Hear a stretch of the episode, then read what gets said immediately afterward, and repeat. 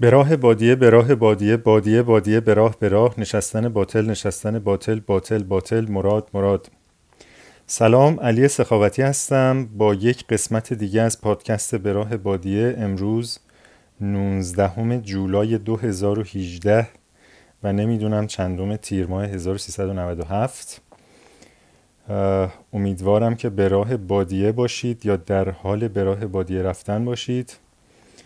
این پادکست رو چند روزیه که می‌خوام ضبط کنم ولی هر روز یه مشکلی پیش میاد. یعنی فرصت پیش نمیاد که یه جایی پیدا بکنم برای ضبط کردن. امروزم دیگه تصمیم گرفتم توی همین اتاقی که شبا میخوابم با وجودی که کلی سر و صدای نجاری و بریدن چوب و میخ زدن و حرف زدن و این چیزا هست این پادکست رو ضبط کنم. چون امکان داشت دیگه حالا حالا ها فرصت پیش نیاد. چند روزیه که اینجا بارون میاد. به خاطر همین امکان ضبط پادکست بیرونم وجود نداره. هر نیم ساعت یه ساعتی بارون می‌گیره قطع میشه باد میوزه. به خاطر همین تصمیم گرفتم پادکست رو اینجا ضبط کنم. اگر سر و صدای اضافی میشنوید به این دلیله. تو این چند روزی که می‌خوام پادکست ضبط کنم هر, هر روز با یه با یه ایده ای که چه چیزی از اتفاقات دوروبر می‌خوام توی پادکست بگم. تو ذهنم میاد و اینا رو بعضیاشون نوت برمیدارم روی گوشیم. ولی خب فرصت نشده تا حالا در مورد هیچ کدوم اونو ضبط کنم. به خاطر همین یه لیست بلند بالایی دارم از اینکه از, از چیزهایی که می‌خوام در موردشون صحبت کنم. مثلا اینجوری شروع میشه. شستن تروبچه تو لگن دستشویی. ولی خب قبل از اینکه به این برسیم یکی دو تا شعر ترجمه کردم برای اینکه اول پادکست بخونم. یه نفر نوشته بود که مثل پادکست 822 یه قسمت از کتاب بخونید که پادکست رو بهتر می‌کنه. دلیل اینکه کتاب دیگه نمی‌خونم به خاطر اینی که توی این سفر اصلا کتاب نمی‌خونم. و اینقدر اینجا شرایط زندگی با زندگی من در تهران فرق می‌کنه اینی که اصلا تمایلی به خوندن کتاب ندارم. بعضی شبا شعر می‌خونم به خاطر همین. بعضی از شعرها که حدس می‌زنم یا حس می‌کنم به حال و هوای این پادکست نزدیکتر هست رو بدم نمیاد تو این پادکست بخونم. اول یه شعر ترجمه کردم فکر می‌کنم 7 روز پیش بود. بعد حال و هوام تغییر کرد حس کردم که دیگه اون شعر به درد این پادکست نمی‌خوره شاید توی قسمت بعدی بخونمش. بعد دو تا شعر دیگه پیدا کردم. که اونا رو ترجمه کردم. این دوتا شعر رو اجازه بدین الان بخونم. اولین شعر هست مرد همسایه روبرو که چمن باغچه اطرامی آ اینجوریه. مرد همسایه روبرو که چمن باغچه را می‌زنی. این این شعر از چارلز بوکوفسکی هست. نویسنده و شاعر بسیار مورد علاقه من که اگر دوست داشته باشید می‌تونید رمان ها و اشعارش رو بخونید. چند تا داستان داره که بیشتر داستانهای زندگی خودشه از داستان زندگی خودش الهام گرفته مثل پستچی زنان و اسمای دیگرش رو یادم نمیاد. چند تا هم کتاب شعر داره. مرد همسایه روبرو که چمن باغچت را می‌زنی. تماشایت می‌کنم که با ماشین چمنزنیت راه می‌روی. آه تو احمقتر از آنی که چون چمن بریده شوی. تو احمقتر از آنی که اجازه بدهی چیزی به تو آسیب برساند. دختران چاقوهایشان را بر تو فرود نخواهند آورد. آنها نمی‌خواهند که تیغ تیزشان روی تو تلف شود تو تنها به بازی بیسبال و فیلم های وسترن و تیغه های چمن علاقه داری. نمی توانی حداقل یکی از چاقوهای من را بگیری. این یکی از قدیمی هاست سال 1955 در من فرو رفت. خیلی درد نمی آورد او اکنون مرده است. توی پرانتز او ترجمه شیه ولی خب شی و هی هر دوش در ترجمه فارسی میشه او. خیلی درد نمی آورد او اکنون مرده است. این آخری را نمی توانم به تو بدهم. هنوز نمی توانم بیرون بکشمش. اما این یکی از 1964 است. چطور است این 1964 را از من بگیری؟ مرد همسایه روبرو که چمن باغچه‌ات را می‌زنی. تو جایی توی شکمت یک چاقو نداری جایی که عشق بیرون رفته باشد. یا جایی که عشق بیرون رفته. مرد همسایه مرد همسایه روبرو که چمن باغچت را می‌زنی. تو جایی در عمق قلبت یک چاقو نداری جایی که عشق بیرون رفته. مرد همسایه روبرو که چمن باغچت را می‌زنی. دختران جوانی را که توی پیاده رو قدم می‌زنن نمی‌بینی؟ با چاقوهایی توی کیفشان چشمها و لباسها و موی زیبایشان را نمی‌بینی؟ لنگ و پاچه زیبایشان را نمی‌بینی؟ مرد همسایه روبرو که چمن باغچت را می‌زنی؟ آیا آن تیغه های چمن همه چیزی است که می‌بینی؟ آیا وزوز ماشین چمنزنی همه چیزی است که میشنوی؟ من سراسر می‌توانم ببینم. تا ایتالیا تا ژاپن تا هندوراس. من می‌توانم دختران جوان را در حال تیز کردن چاقوهایشان ببینم. صبح و ظهر و شب و مخصوصا در شب. او مخصوصا در شب. این شعری بود از چارلز بوکوفسکی با عنوان مرد همسایه روبرو که چمن باغچت را می‌زنی. بعد از این شعر یه شعر دیگه هم ازش خوندم که خیلی خوشم اومد. و خیلی به حال و هوای من نزدیک بود و ترجمه و تصمیم گرفتم اینم براتون ترجمه کنم. در این شعر هم شی در انگلیسی به او ترجمه شده به فارسی. عنوان این شعر هست کمال. کمال یا fulfillment من fulfillment و کمال ترجمه کردم. ترجمه کردم. او خودش را در خشم نفرت و استراتژی فریب ورزیده می کرد من همیشه فکر می کردم که این نیز بگذرد که او گرفتار سوء تفاهم و نصیحت بد است. من همیشه احساس می کردم که این نیز بگذرد. من به اتهام های علیه خودم گوش می کردم با علم به اینکه بعضی از آنها حقیقت دارند. ولی قطعا نه آنقدر مهم که هدف خشونت، حسادت و انتقام بشوند. من فکر می کردم که این نیز بگذرد.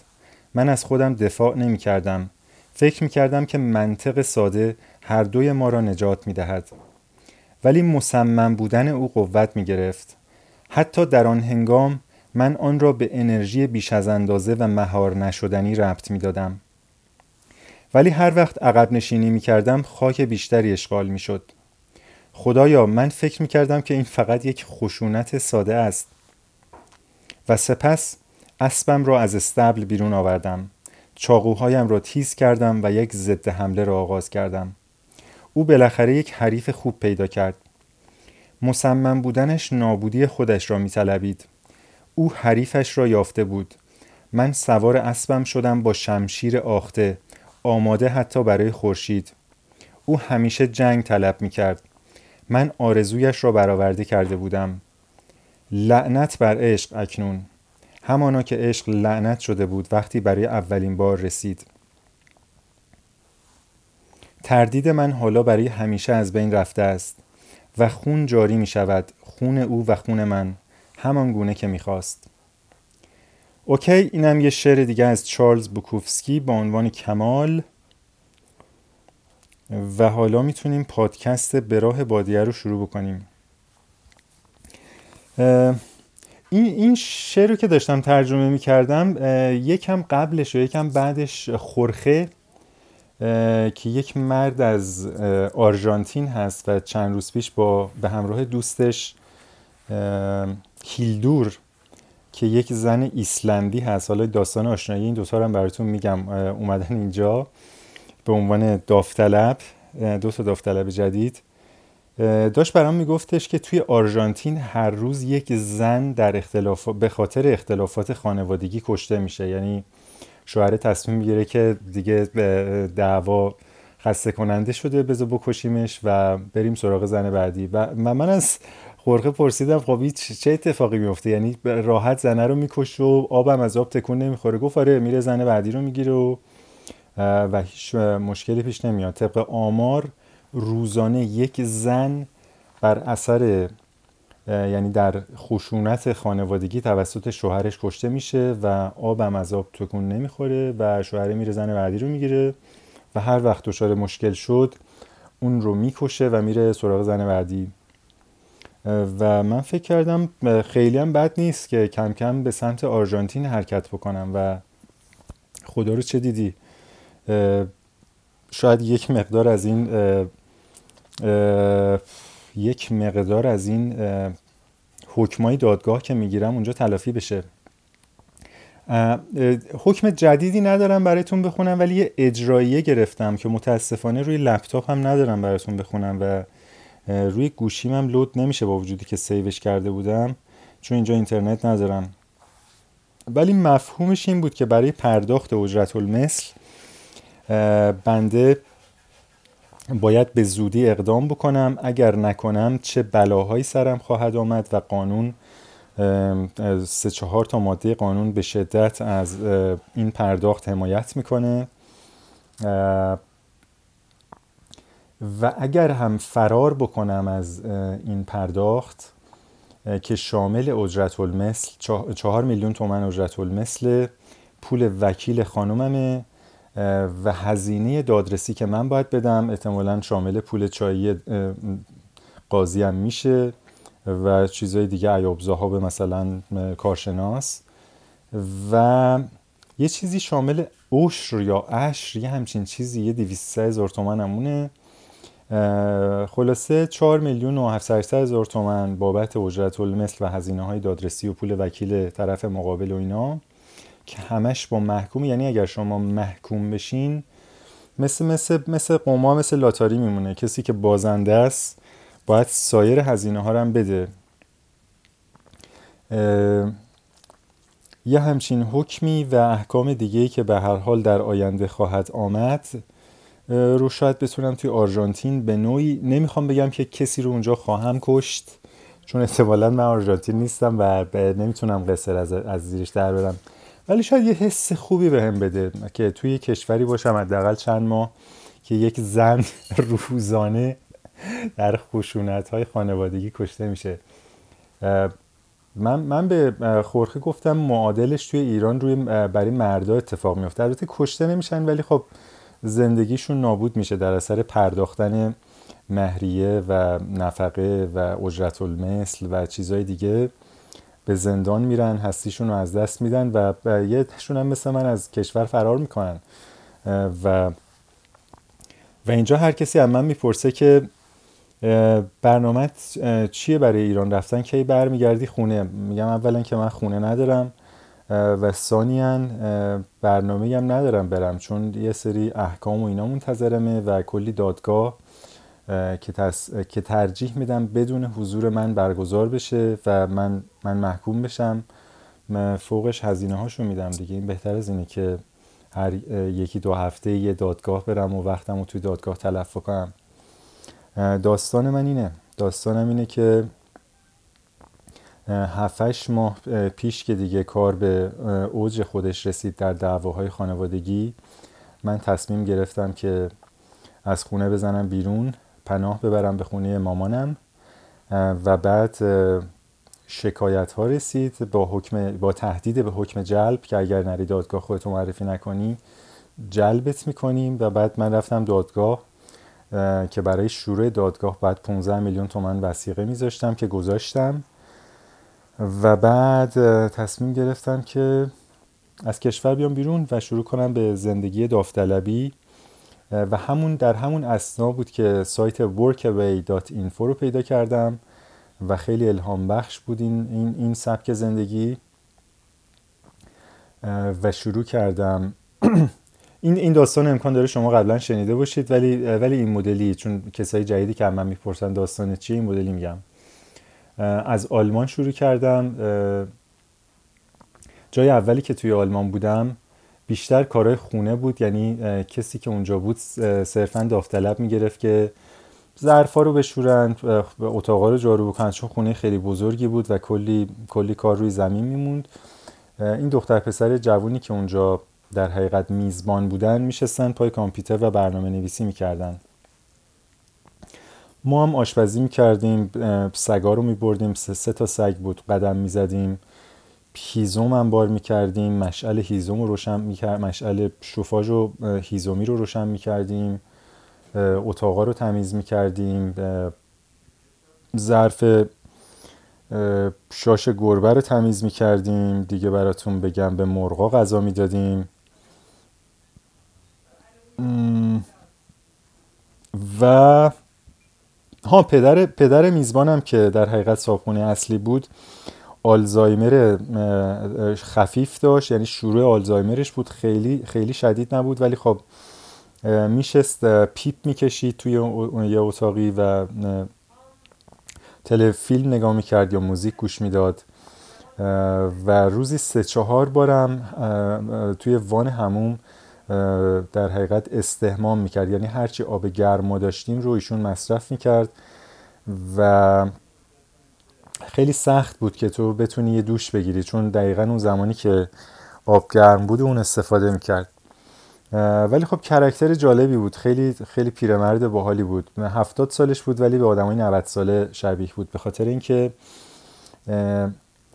پسر پسرش فرانز که میزبان من بود در ایام جوانی رفته بود به سفر. و وقتی برادر برادرای دیگه هم و خواهرای دیگه هم رفته بودن خونه رو ترک کرده بودن زنش هم جدا شده بود تنها بود توی خونه خیلی خیلی بزرگ. هفتش تا اتاق داره این خونه.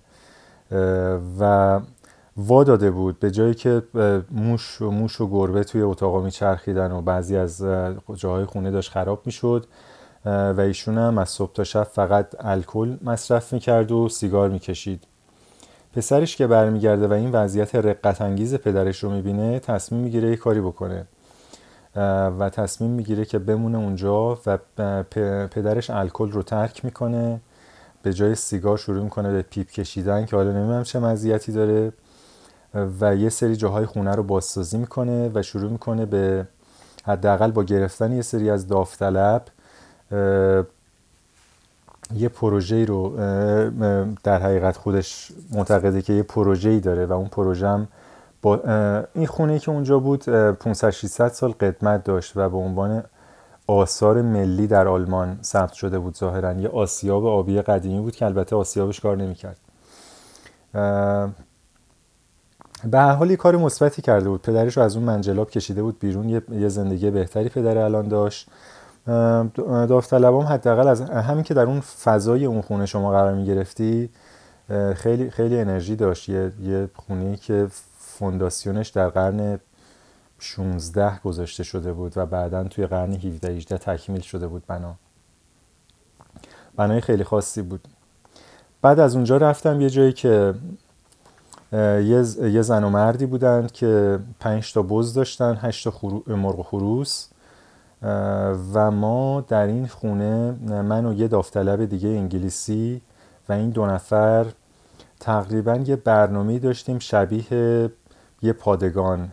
سر ساعت بیدار می شدیم یه, یه مدیتیشن مانند یه روبه داشتیم هفت روب تا هفت و نیم.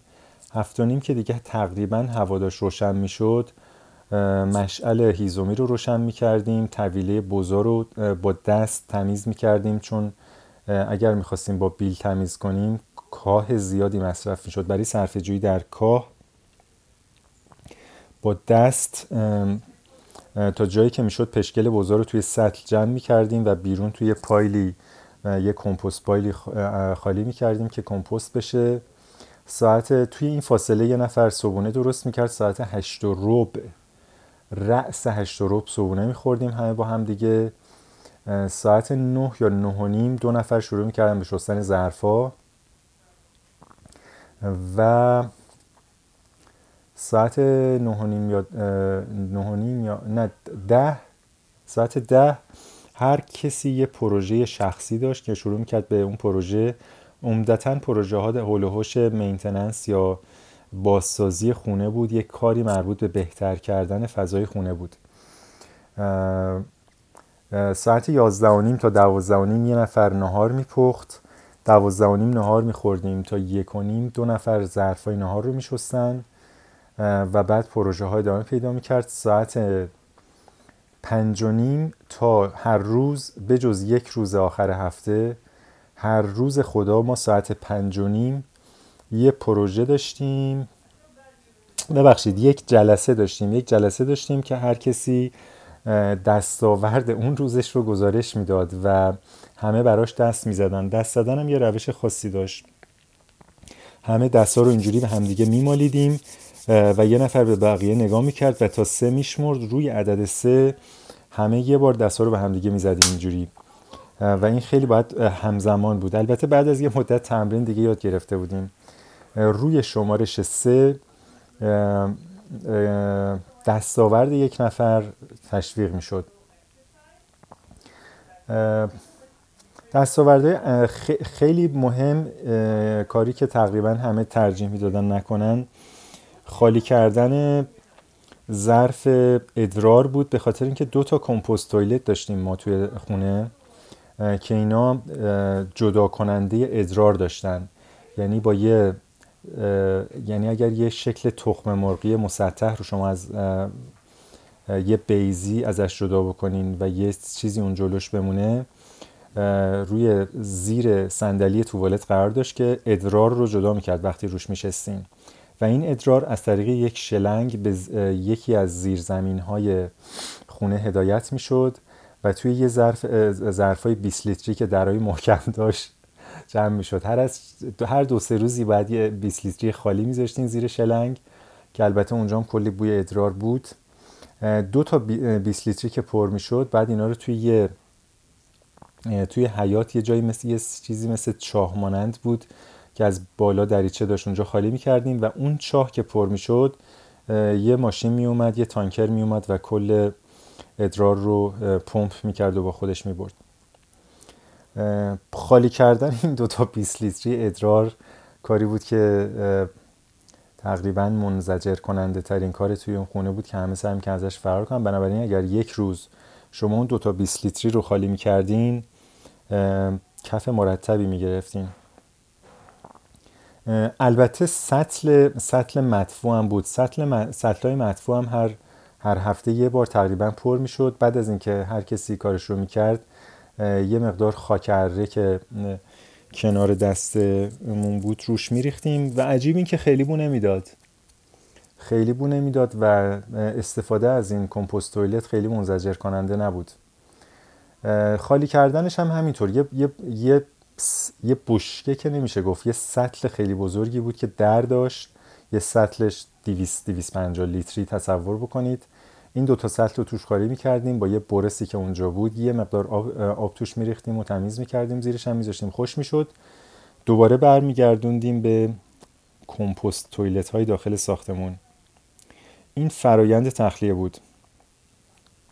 ولی خب اون یک, یک ساعت یک ساعت و نیم جلسه در پایان روز به شدت خسته کننده و زجرآور بود. به خاطر که من فکر نمی کنم ساختمون مرکنی هدکوارتر بوش در آلمان یا مرسدس بنز چون این جلساتی رو داشتن که ما با چهار نفر پنج تا بز هشت تا مرغ خروس هر روز خدا حتی یک یکی از روزهای آخر هفته صحبت می‌کردیم در مورد اینکه دستاوردمون بوده چه مشکلاتی داشتیم چه دقدقه هایی وجود داره در کار و این این ریچوال این سنت هر روز تکرار می‌شد.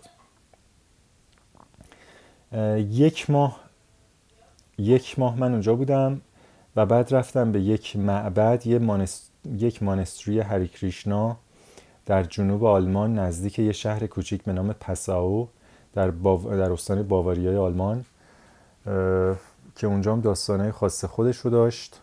نمی‌خوام این پادکست رو اختصاص بدم به این داستان این خلاصه داستانی که من به یه نفری که تازه می‌بینم میگم اینا این مقدمیه برای اینکه می‌خوام داستان کسایی دیگر رو بگم. داستان داستان خورخه و هیلدور و و کسایی دیگه که اینجا اسمشون رو نوشتم. به جای اینکه بگم من اینجا به جای اینکه گزارش کار به شما بدم توی این پادکست ترجیح میدم داستان آدما رو براتون بگم. یه مقدارم گزارش کار میدم که اینجا چه کارا می‌کنیم. اگرچه اینقدر پرانتز باز می‌کنم که یادم میره چی داشتم می‌گفتم. آره بعد از مانستری رفتم یک یک اکو کمپ در بلغارستان چون بعد از شنگن خارج می شدم دو ماهی اونجا بودم. جای بسیار خوشا و هوا و باحالی بود. بریک خوبی بود. از اون همه نظم و قاعده در آلمان. رفتم به یک کشور نسبتاً بی نظمتر کیاتیکتر با حال هوای شرقی نزدیکتر به ایران خودمون. خیلی بیشتر حس می کردم که در خونه هستم. به خاطر همین دو ماهی اونجا موندم. ولی خب کم کم داشت خسته کننده می‌شد اسب 17 تا اسب داشتن و رسیدگی به اسبا و, و همینطور بوزا زایده بودن. فکر می‌کنم 17 18 تا بوز و بزغاله بود. کلا من کلا اونجا بود که فهمیدم ترجیح میدم دوروبر حیوان بزرگ نباشم. حیوانایی مثل گاو اسب گوسفند بز. به خاطر همین از اونجا به بعد وقتی دنبال یه جای جدید میگردم خیلی دقت می‌کنم که این حیوونا رو نشته باشن. سگ و گربه اوکیه ولی اسب بوز اینا داستان داره.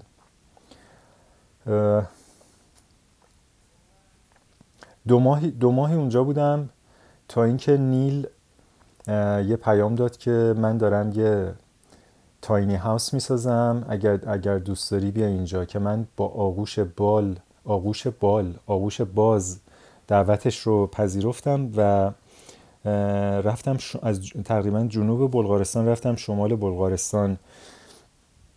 نزدیک یک روستایی به نام پنیچری که فوق زیبا بود. بینظیر در یه فصلی که درختها میوه هاشون داشت می‌رسید یه درخت توت سیاه بود که مملو و از توت رسیده بود که من هر روز شاید یکی دو کیلو توت میخوردم. یکی دو هفته بعد درخت آلو شروع کردن به رسیدن و و توت, توت که کم شد آلوها زیاد شد و من قلوب نکنم روزی دو سه کیلو میوه, میوه تازه میخوردم اونجا. و یک تریلر و یک تریلر چند متری؟ 18 متری. 18 متری. در دو دوچل که یه مقداریش رو نیل جوشکاری کرده بود. من کمک کردم با نیل. تقریبا تمامش کردیم. البته رنگ زدنش مون که نیل بعد از من رنگ زد که من عکسای کامل شده شو دیدم. خیلی باحال بود. ولی محورای دوتا محور چرخ که پیچ و مهره شد و تریلی روی چرخ ها قرار گرفت و, و بعد بریکسینگ لدرش رو جوش دادیم و تریلر استیبل شد. خیلی خیلی حس خوبی بود و خیلی کار لذت بخشی بود. تجربه زندگی با نیل و زنش هم خیلی تجربه جالبی بود. یه زن هشت ماه حامله که توی کرون میشست و برنامه نویسی می‌کرد. شغلش این بود و پول در می آورد حقوقش رو که می‌گرفت نیل خرج اون تریلر رو خرج آبجو سیگارش می‌کرد فکر می‌کنم روزی 5 6 لیتر آبجو می‌خورد و روزی در دوازده هم سیگار می‌کشید سیگار به معنی سیگار نه سیگارت. سیگار برگ کوچیک که نوش جونش. ولی خب مثل اسبم کار می‌کرد من نمی‌دونم این قدرت از کجا می آوردین مرد چهل و شیش ساله. ویزام در بلغارستانم تموم شد. بعد از بلغارستان می اومدم بیرون. اومدم رومانی پیش مایک که اینجا وسط جنگل یه جایی جایی که نیلم توی بلغارستان پیش نیلم آف گرید محسوب می‌شد به خاطر که برق و آب نداشتیم. ولی خب سولار پنل داشتیم. یعنی همیشه برق برای شارژ کردن لپتاپ و موبایل در دسترس بود ولی اینجا دیگه یه لول هم اونورتر یعنی سولار پنل هم نداریم ولی خب خونه همسایه که پسر مایکه برق دارن گوشیامون اونجا شارژ می‌کنیم. آب داستانش یه ذره متفاوت تره آب مایکم روی آب خیلی حساسه. آب بارون تا جایی که میشه جمع می‌کنیم. برج آبی که برای جمع کردن آب ساختیم داره کار می‌کنه. یعنی با چوب یه یه سکو ساختیم که روش یه دونه وان وان 400 500 لیتری گذاشتیم و این الان شروع کرده آب بارون از یه طرف سقف خونه داره جمع می‌کنه. و یه شلنگ هم بهش وصله که اوورفلوش میره توی یه یه, یه ظرف دیگه که اونم 500 لیتر یه, یه سطل بزرگ 500 لیتریه. یه طرف خونم جلوی در خونم که یه دونه سقف کوچیک پلاستیکیه. اونجا دو سه تا لگن می‌ذاریم و آب همینجوری شرشر می‌کنه توی اونام جمع میشه و این آب رو استفاده می‌کنیم. برای دوش گرفتن من از لیوان استفاده می‌کردم ابتدا. بعدا یه ظرف آبجو دو نیم لیتری رو برداشتم. درش رو چند تا سوراخ کردم با سیم داغ و یه دوش برای خودم درست کردم. اون روزی که داشتم اینو درست می‌کردم با مایک بحث خیلی داغی در گرفت که چقدر آب لازم داریم. مایک اصرار و اصرار که یه لیتر آب لازمه. من گفتم مایک من واقعا بیشتر از یه لیتر من با نمی‌تونم با یه لیتر آب خودم رو بشورم. اون می‌گفت نه یه لیتر آب, یه لیتر آب کافیه.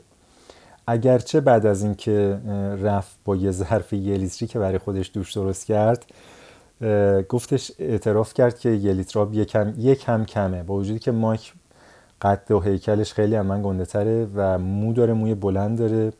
به اندازه منم ریش و سیبیل داره شاید بیشتر. من نمی‌دونم با یه لیتر آب چجوری خودش رو میشوره و واقعا مشتاقم که بدونم. من با خیلی شک و تردید از 4 5 لیتر آب سویچ کردم به ظرف 2.5 لیتری و تقریبا دفعه اول به سختی شاید با یه مقدار صابون روی پوستم از محوطه دوش که در حقیقت یه سکویه که یه مقدار چوب روی چند تا آجر گذاشته شده و دوربرش هم چند تا پارچه آویزون کردیم. به عنوان پرده با یه مقدار صابون اومدم بیرون. ولی چندین بار بعد که از, از اون استفاده کردم یه مقدار شاید به نیم لیتر یا 200 سی سی هم آب اضافه میارم. یعنی بین دو تا دو نیم لیتر من کاملا اوکی هستم الان.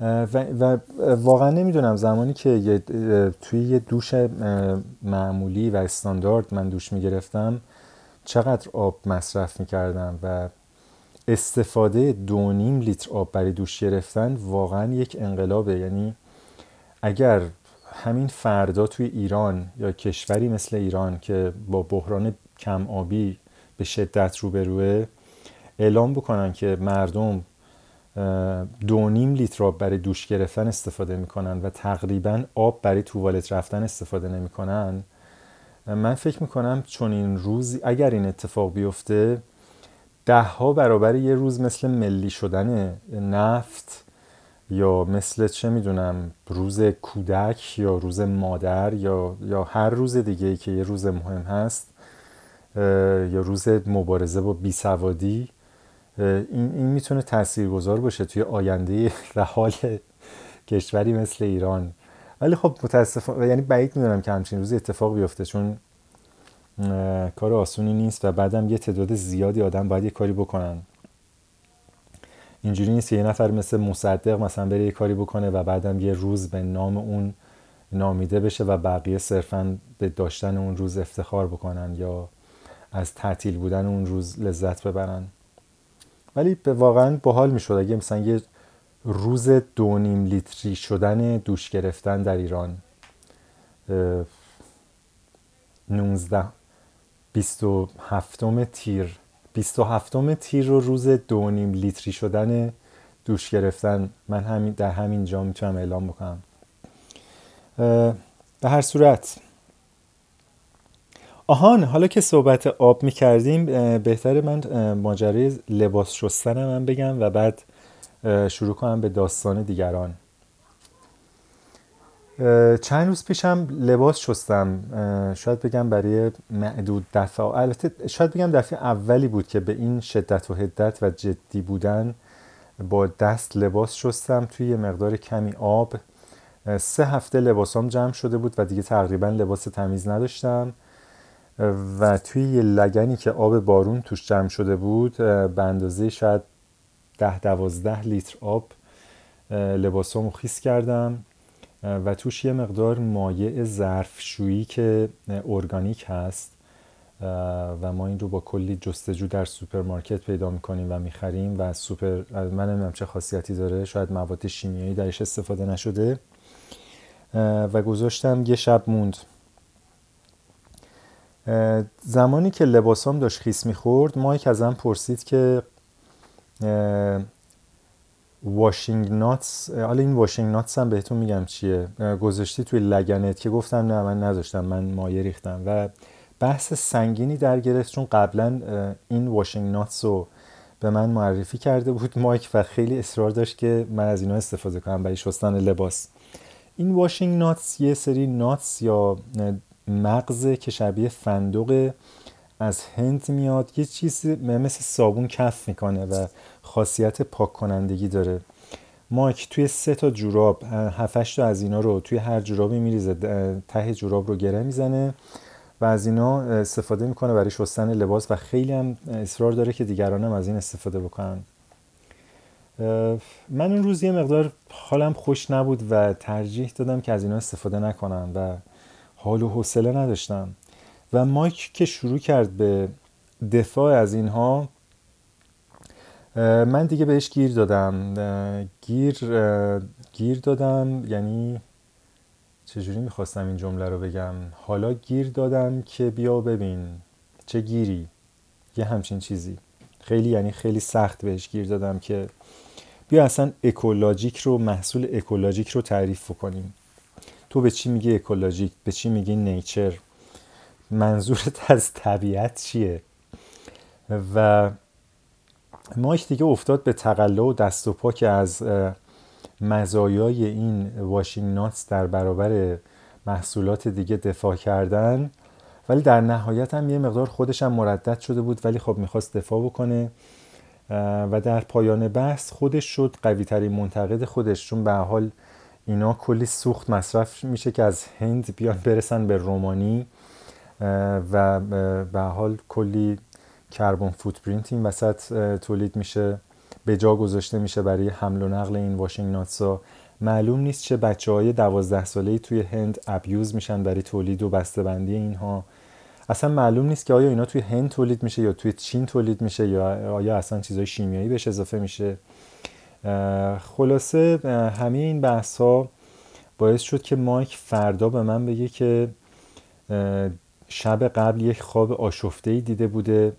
به خاطر بحث شدیدی که با من داشته و توی خواب سر یه نفر رو موهاشو می‌گیره و سرش رو میکوبه به دیوار و از خونه میندازه به بیرون. و خلاصه حس خوبی نداشت از اینکه می‌خواست من رو متقاعد بکنه که واشینگ ناتس استفاده بکنم ولی در نهایت من جورابا رو گرفتم ازش و انداختم توی لگن لباسشوییم به خاطر اینکه گفتم به حال شاید یه مقدار بیشتر تمیز بشه و این این مردم یه ذره دلش به دست بیاد. چون من خیلی احساس عذاب وجدان می‌کردم از بحث سخت و خیلی سفت و سختی که باش داشتم. در هر صورت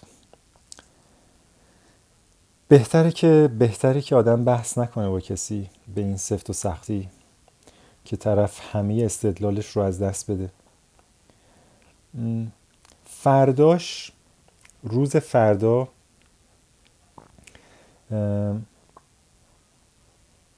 این لباس ها رو چنگ زدم توی لگن آبش رو گرفتم گذاشتم کنار آب کثیف رو خالی کردم دو سه تا سطل دیگه از چاه آب ریختم.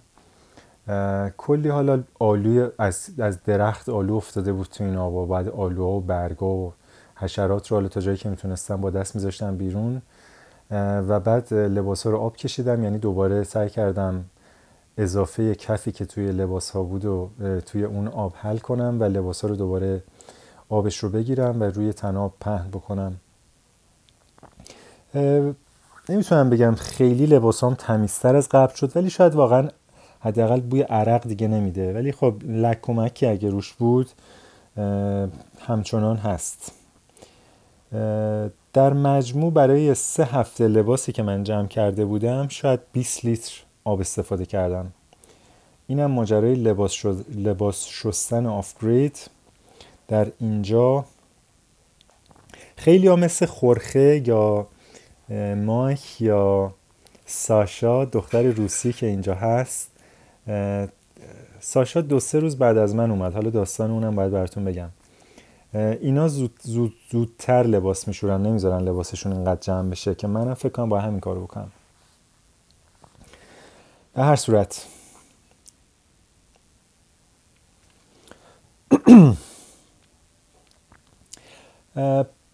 داستان این دو نیم لیتر آب یا 20 لیتر آب برای لباس شستن یا استفاده از واشینگ ناتس من رو به این فکر فرو برد که منی که دارم تبلیغ خروج از سیستم یا حداقل تلاش برای خروج از سیستم می‌کنم و فکر می‌کنم تا حدودی از یک سیستمی خارج شدم ولی یک آن که قافل میشی می‌بینی که یک سیستم دیگه ای می‌خواد جایگزین بشه.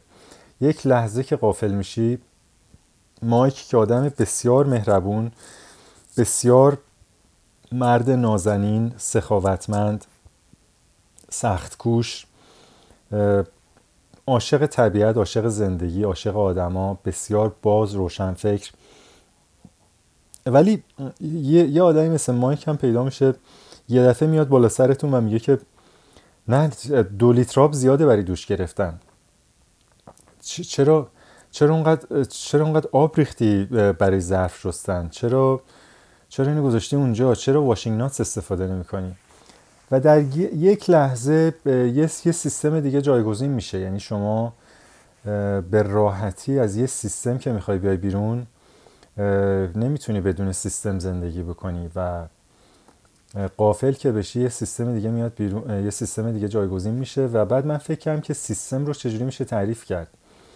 و یاد چیزی یاد کامنتی افتادم که توی پادکست قبل افتاد گفتم و اونم سیستم یک جانشینی بود که یووال هراری نویسنده کتاب هوموسیپینز میگه که یک جانشینی و گندم گندم رو بزرگترین کلاهبرداری یا بزرگترین کلاهبردار تاریخ بشر می‌دونه. کلاهبردار گندم.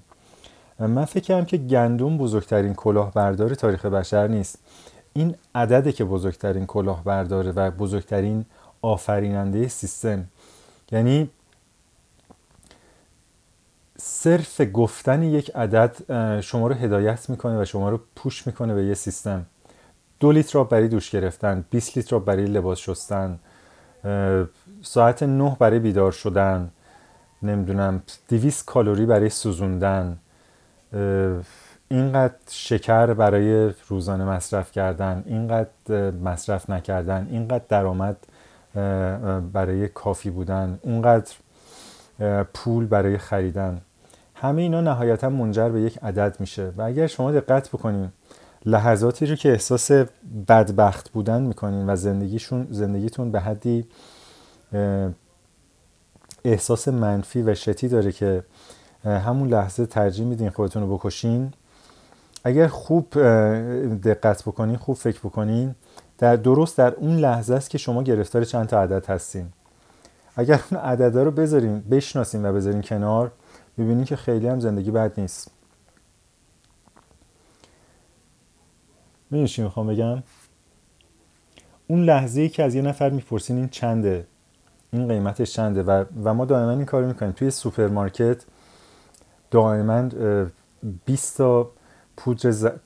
مایه ظرفشویی 20 تا خمیردندونه 20 تا مسواک 20 تا کرس 20 تا ظرف ماسته که روش, روش یه عددی نوشته شده و شما 20 دقیقه نگاه می‌کنین که انتخاب کنین کدوم یکی از ماستا رو بخرین یا بسته چندتایی شکلات بخرین یا چه می‌دونم. هر چیز دیگه ای و بعد, و بعد عدد حساب بانکیتون یادتون میاد. وقتی توی کشیر یه عددی رو پرداخت می‌کنین عدد رو نگاه می‌کنین که حالا چقدر کم شده. همین, همین حکم اجرایه اجرت مثل که من گرفتم این یه عدده چهار میلیون و هفتصد خورده ای اگر این عدد رو ازش بذارین کنار چی میمونه؟ شما این عدد رو از حکم اجرایه جدا بکنین تفکیک بکنین چه چیزی میمونه؟ چیزی که میمونه سوالیه که سقرات 2400 500 سال پیش توی مهمونی های یونانی ها ازشون می‌پرسید What is justice? What do you mean by justice? منظور شما از عدالت چیه؟ منظور شما از اجرت چیه؟ منظورتون از چه می‌دونم زن چیه؟ وقتی میگه که مرد باید به زنش اجرت المثل بده منظورتون از مرد چیه؟ اصلا منظورتون از چهار میلیون خورده ای چیه؟ اگه این سوالا رو بپرسین و با یه عدد به این سوالا جواب ندین به نظر من خیلی جالب میشه. به نظر من فرار از عدد یا منفک کردن عدد از زندگی تلاش همواره برای خروج از سیستم. اگر بخوام یه بار دیگه من زور بزنم که این تلاش برای خروج یعنی تلاش کنم که تلاش برای خروج از سیستم رو تعریف کنم بزرگترین سیستم ساز در زندگی بشر عدده. تحمیل می‌کنه به شما که شما چند سالتونه و مثلا اگر شما پنجاه سالتونه چه کارهایی می‌تونین بکنین چه کارهایی نمی‌تونین بکنین آیا کسی تو پنجاه سالگی هم میره کار داوطلبی بکنه؟ بله هیلدور زن ایسلندی که حالا امیدوارم من یادم نره و ماجراش رو براتون تعریف کنم پنجاه سالشه. خورخه پنجاه هفت سالشه. این دوتا که با هم بذار اصلا تعریف کنم دیگه. حالا پرانتز عدد رو باز می‌ذاریم. هیلدور دو سال داشته کار داوطلبی می‌کرده. چهار پنج ماهی توی آرژانتین بوده. پولاش تموم میشه. آرژانتین اینجوری که من فهمیدم کشور گرونیه و داشته هیچ هایک می‌کرده. توی جاده که داشته دست می‌داده پسر خورخه میبینتش و به خورخه میگه وایسا این خانم رو سوار بکنیم. خلاصه اینو سوار می‌کنن و دیگه یه شماره رد و بدل میشه و خورخه چند تا پیام میده به هیلدور رو از همدیگه خوششون میاد و یکی دو شام بیرون و خلاصه هیلدور میره و چند ماهی با خورخه زندگی می‌کنه و بعد خورخه میگه که من هم دوست دارم این کاری که تو می‌کنی رو بکنم. میگه خب کاری نداره که تو هم بکن. خلاصه خورخه تصمیم می‌گیره که شروع کنه به سفر و شروع کنه به کار داوطلبانه. که فکر می‌کنم اولین جا اینجاست. با همدیگه میان اینجا چون خورخه خیلی انگلیسیش خوب نیست و دفعه اولشه هیلدور از روی تجربه و از روی عشق و محبت همراهیش می‌کنه تا اینجا. روز دو روز بعدش برگشت به ایسلند چون تولد مامانش بود. چند روز بعد دوباره میاد اینجا که یه یکی دو ماه اینجا بمونن. خورخه داشت برام میگفتش که در طول زندگیش در تمام همه این 57 سال هر وقت کسی ازش می‌پرسید که تو چی می‌خوای چی از زندگیت می‌خوای می‌گفت من جواب می‌دادم نمی‌دونم. و, و تمام این کانورسیشن ما با هم دیگه به اسپانیش داریم. و من شروع کردم به اسپانیش هم و دوباره دارم تمرین می‌کنم که خودش یه موهبتیه. خیلی جالبه. و اگر شما فکر می‌کنید که من آدمی هستم که مونوتون و آهسته و یک نواخ و خسته کننده صحبت می‌کنم باید با خورخه صحبت کنیم. با یه متر و 90 سانت قد هیکل ورزشکاری. آروم مونوتون بدون یک ذره هیجان خیلی باحال صحبت می‌کنه. و مرد بسیار نازنینیه. آره میگو از من میپرسیدن که چی می‌خوای؟ می‌گفتم نمی‌دونم. همه کارهایی که می‌کردم برای خوشحال کردن دیگران برای راضی کردن دیگران بود. و, و این, این مسیر رو تا 57 سال ادامه میده. الان که با هیلدور آشنا شده و داره این کارو می‌کنه ازش پرسیدم خب حالا الان که فهمیدی چی می‌خوای؟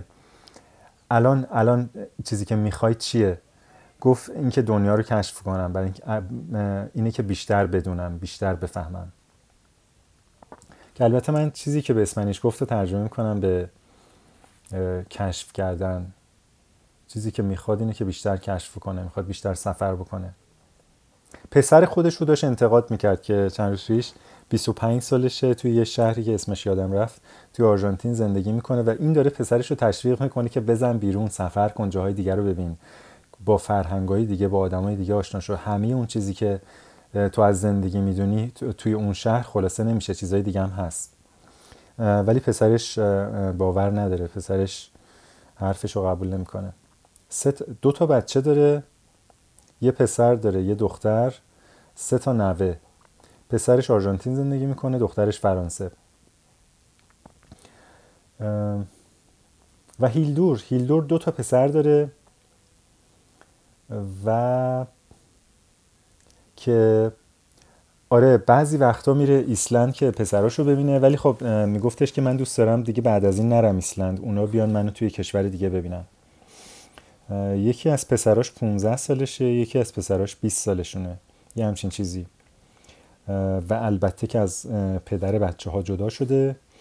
و دو سال قبل از اینکه سفر بکنه میگفتش من سه تا انتخاب داشتم توی زندگیم. خیلی زندگیم گیر کرده بود خوشحال نبودم. و بین سه تا انتخاب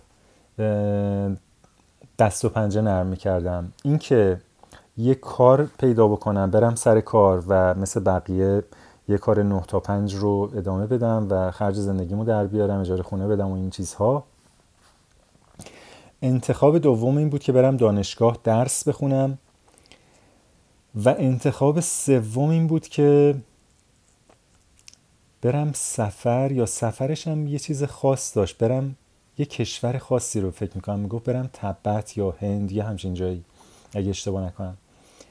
و می‌گفت هر وقت که اون دوتا انتخاب اول به ذهنم میومد و راجع به اونا فکر می‌کردم قلبم می‌گرفت نفسم می‌گرفت و هر وقت که راجع به option سوم فکر می‌کردم به هیجان میافتادم و خیلی مشعوف می‌شدم. تا اینکه بالاخره به این نتیجه رسیدم که گزینه ای رو انتخاب کنم که به وجد میاره منو و هیجان زدم می‌کنه. به خاطر همین بار سفر رو بستم و با یه کوله پشتی از ایسلند زدم بیرون و ماشاءاللهش باشه این زن پنجاه ساله با این همه انرژی که واقعا شما در حضورش یعنی صرف قرار گرفتن در حضور این زن انرژیزاست اسپریچوال هیلر می‌دونه خودش رو دو تا کتاب تو این زمینه نوشته و میخوادم حالا کارهای بیشتری تو این زمینه بکنه ولی خیلی انرژی مثبتی داره لبخند بسیار زیبایی داره قد بلندی داره. و همنشین و هم صحبت بسیار خوبیه. امیدوارم تو وقتی برمیگرده من هنوز اینجا باشم و از همنشینی باهاش لذت بیشتری ببرم.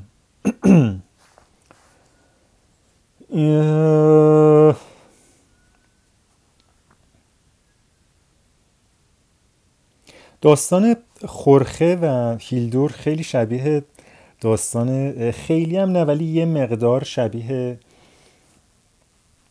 داستان خصوص و مایاس. بذارین اونم براتون بگم. جای اولی که توی بلغارستان بودم خانومی که اونجا میزبان من بود با یه آقای ازدواج کرده بود از کوبا که اسمش خصوص بود. ما بعضی وقتا بهش می‌گفتیم جیزز. البته خصوص همون جیزز با تلفظ اسپانیشه. این دوتا زمان دانشجوییشون توی مسکو با همدیگه درس میخوندن و خصوص در خفا عاشق مایا بوده. ولی هیچ وقت بهش نمیگه به خاطر که مایا با یه نفر دیگه بوده که بعدا باش ازدواج می‌کنه و دوتا ازش پسر داره. و خصوص هم خیلی زود با یه زن دیگه ازدواج می‌کنه و فکر می‌کنم یه دونه ازش دختر داره. خلاصه این برمیگرده کوبا اون برمیگرده بلغارستان. یه 20 25 سال اینا از همدیگه خبر نداشتن.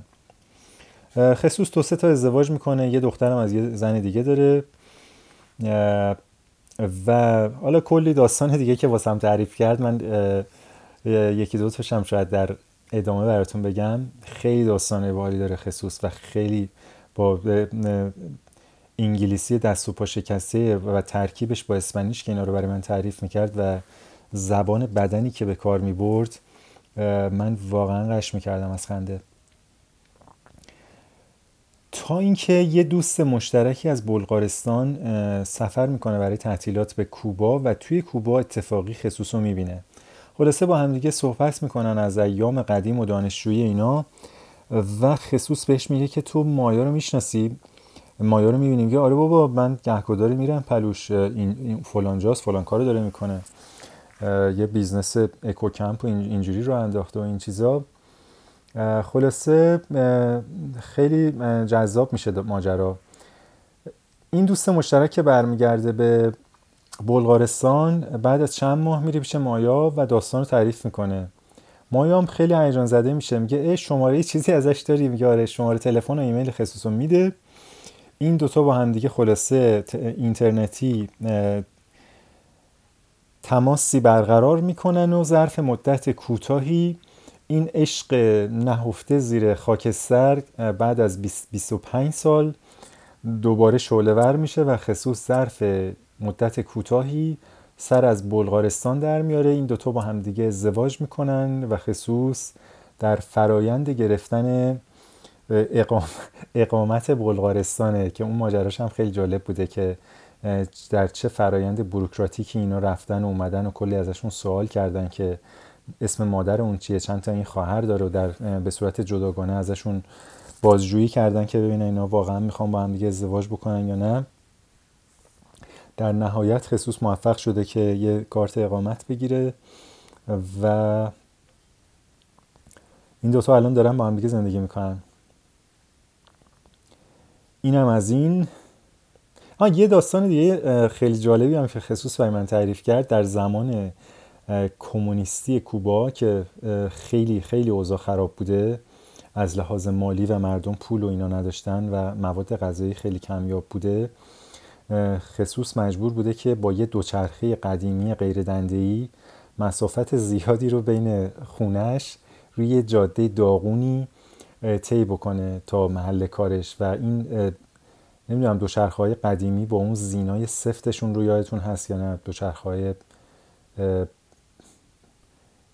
26 می‌گفتن. سایز دوچرخه اسم دوچرخه بود. 26 28 شوهرمه من یه دونه از اونا داشت. فکر کنم هنوزم داره. باهاش می‌رفت تو مغازش تو بازار تو قزوین. خیلی بامزه بودن اینا. رنگ سبز تیره داشتن. خلاصه با دونه از اینا می‌رفته. سر کار رو برمیگشته و این باعث می شده که این زین دوچرخه باعث می شده که شورتاش پاره بشه. می‌گفت همه شورتان پاره بود. بس که این فشار می آورد به متحت من. و می‌گفت نمی‌تونستم شورت جدیدی بخرم به خاطر اینکه مثلا باید یک سوم حقوقمو می‌دادم که یه شورت بخرم. خلاصه در همین اسنا خصوص یه دیتی پیدا می‌کنه. یک با یه خانومی آشنا میشه. خلاصه اینا با همدیگه میرن و میان و از همدیگه خوششون میاد و کار به جای باریک می‌کشه و در اون جای باریک خصوص خیلی تعمل به خرج می‌داده که لباسش رو در بیاره. بعد بعد خانم دختره بهش میگه که چه, چه مشکل چی اما خوشت نمیاد. میگه نه نه نه همه چی اوکیه. ولی حالا بیا بیا بیا صحبت کنیم یه مقدار بیشتر. خلاصه در نهایت مجبور میشه دیگه. دختره عصبانی شده بوده. فکر می‌کرده که یه مسئله هست و این مخفی می‌کنه و اینا. و در نهایت یه جایی داستان رو بهش میگه که آره من خجالت میکشیدم. شورتم پاره بود و اینا. و دختره خیلی بهش روحیه میده. میگه نه تو نباید بابت این چیزا خجالت بکشی. مهم خودت و وجودت و یک شورت پاره و نداشتن شورت سالم یا این, این همون چیزیه که سعدی سعدی به شکل شاعرانی میگه که نه همان لباس زیباست نشان آدمیت. احتمالا معادل این شعرم اون دختر در اون لحظه می‌تونسته بسمنیش بگه. که البته چیزی که چیزی که خصوص به من گفت در اون لحظه یادم نمیاد دقیقا جمله بندیش رو خیلی شاعرانه بود از از زبان اون دختر. و من این داستان رو خیلی خیلی الهام بخش پیدا کردم. و, و داستان های از این دست یه 7 تا داستان خصوص برای من گفت که بعضیاشون رو یادداشت کردم بعد نگاه بکنم. خلاصه تصاویری که از, از کوبای اون روز و نبودن مواد غذایی و اینکه مردم حتی پوست موز رو میخوردن واقعا تصاویر تکون دهنده بود که خصوص ارائه می‌داد و قابل توجهه که در و همین 20 سال گذشته. ما حتی در زمان جنگ هم که کپون داشتیم و اینها من فکر نمی کنم در اون شدت کمبود مواد غذایی رو تجربه کردیم. من, من یادمه که توی قزوین حتی سس مایونز تخم مرغ مرغ چه می‌دونم حتی ظرف و ظروف پلاستیکی و لیوان شیشه ای رو با کپون می‌دادن. ولی خب کار به جایی نمی‌رسید که مردم پوست میوه بخورن. بعید می‌دونم. شاید, شاید هم یه جاهایی بوده که مردم فقر رو در اون لول تجربه کردن و این باعث شرم شرمساری منه که داستانهای کشور خودم رو در این حد نمی‌دونم. اگر, اگر هست که واقعا شیم آن می شیم آن می صبح که داشتم با میراندا صحبت می‌کردم بیرون این اتاق که بهش بگم من دارم میرم توی این اتاق و می‌خوام پادکست ضبط کنم. به نوعی می‌خواستم بهش این بدم که خیلی بلند صحبت نکنه. میراندا یه دختر 20 ساله است که اصالتا روس، روسی خودش رو روسی می‌دونه ولی تو لیتوانی به دنیا اومده. و خیلی تون صدای قوی داره. یعنی وقتی صحبت می‌کنه سی متر اون طرفتر به راحتی میشه شنیدش. ولی خب دختر خیلی مهربونیه. توی لندن توی آشپزخونه کار می‌کنه. و حالا تصمیم گرفته که بزنه بیرون و سفر بکنه و با فرهنگ های مختلف آشنا بشه. و به نوعی داره تلاش می‌کنه که از اون سیستم 9 to 5 کار کردن توی آشپزخونه توی لندن بیاد بیرون. برای دختر 20 ساله واقعا قابل تحسین. یعنی من وقتی این دختر رو می‌بینم انگار که برادرزاده خودم رو می‌بینم. برادرزاده منم 16 سالشه یعنی بسیار جوون معصوم ولی خب با جسارت اومده می‌خواد دنیا رو کشف کنه. چی شد که اینو گفتم؟ میراندا. چرا داستان میراندا رو گفتم؟ داشتم باهاش صحبت می‌کرد. آها در مورد پادکست. و ازم پرسید که من می‌خوام پادکست تو گوش بدم و گفتم که فارسیه و میراندا شاید دهمین یا پونزدهمین نفریه که میگه چرا پادکست تو انگلیسی ضبط نمی‌کنی که ما بتونیم گوش بدیم. و من یک ماهی هست که دارم به این فکر می‌کنم که این پادکست رو به انگلیسی ضبط بکنم. حسنش اینه که مخاطبین بیشتری خواهم داشت به خاطر اینکه در این سفر به همه میگم. یعنی اولین باری که من دارم اینقدر خودم رو تبلیغ می‌کنم. همون اولی که با این نفر آشنا میشم به نوعی صحبت رو به یه سمتی هدایت می‌کنم که بگم من عکسای سفرم رو روی اینستاگرام پست می‌کنم. اگر اینستاگرام داری این اینستاگرام منه. و یه پادکستم دارم. و متاسفانه بحث پادکست خیلی جلو نمیره به خاطر اینکه به فارسیه. و اگر به انگلیسی این پادکست رو ضبط بکنم مخاطبین بیشتری خواهم داشت. یک حسنش اینه یک حسن دیگرش هم اینه که یه جاهایی یه سری از احساساتم رو راحتتر می‌تونم بیان بکنم که در زبان فارسی و در زبان اسلش فرهنگ فارسی نمیشه. مثلا وقتی می‌خوام بگم what the fuck اولا که معادل این رو نداریم و ثانیا که این در فرهنگ ما این خیلی جا افتاده نیست. و منم نمی‌خوام به کسی توهین بکنم یا چه می‌دونم حالت بدی ایجاد بکنم. ولی این, این احساس به وجود میاد در یک لحظه که شما مثلا می‌خوای بگی what the fuck. به خاطر همین امکان داره یه, یه سری محاسنی از بابت احساس خودم self expression داشته باشه. ضبط فارسی. عیبش اینه که یک عده از مخاطبین پادکست که الان مخاطبین پادکست هستند رو ممکنه از دست بدم. به خاطر همین اگر این پادکست رو تا اینجا گوش دادین می‌تونین نظرتون رو در وبلاگ من یا به صورت ایمیل بنویسین. وبلاگ من هست alisekhawati.com می‌تونین نظرتون رو اونجا بگین. در پستی که این مربوط به این قسمت از پادکسته انگلیسی شدن زبان این پادکست چگونه روی شما و چگونه روی گوش کردن این پادکست برای شما تاثیر خواهد گذاشت؟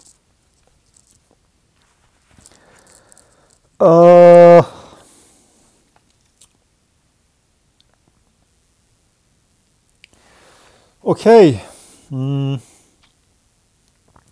چند شب پیش ما اینجا یه مهمونی داشتیم که من دو جور نون پختم. دوست مایک ماری که از اسرائیل اومده بود. ماری هلندی که تو اسرائیل زندگی می‌کنه. سه چهار روز اینجا موند بعد رفت هلند که شش تا خواهر داره. شش تا خواهرش رو ببینه و قوم و دوست و آشناشو و بعد دوباره برگرده اسرائیل. ماری یک سوپ خوشمزه درست کرد دو جور سالاد ساشا درست کرد. ساشام یه دختر روسیه که هنوز نرسیدم به داستانش. خیلی هم داستانی نداره به خاطر اینکه خیلی حرف نمی‌زنه.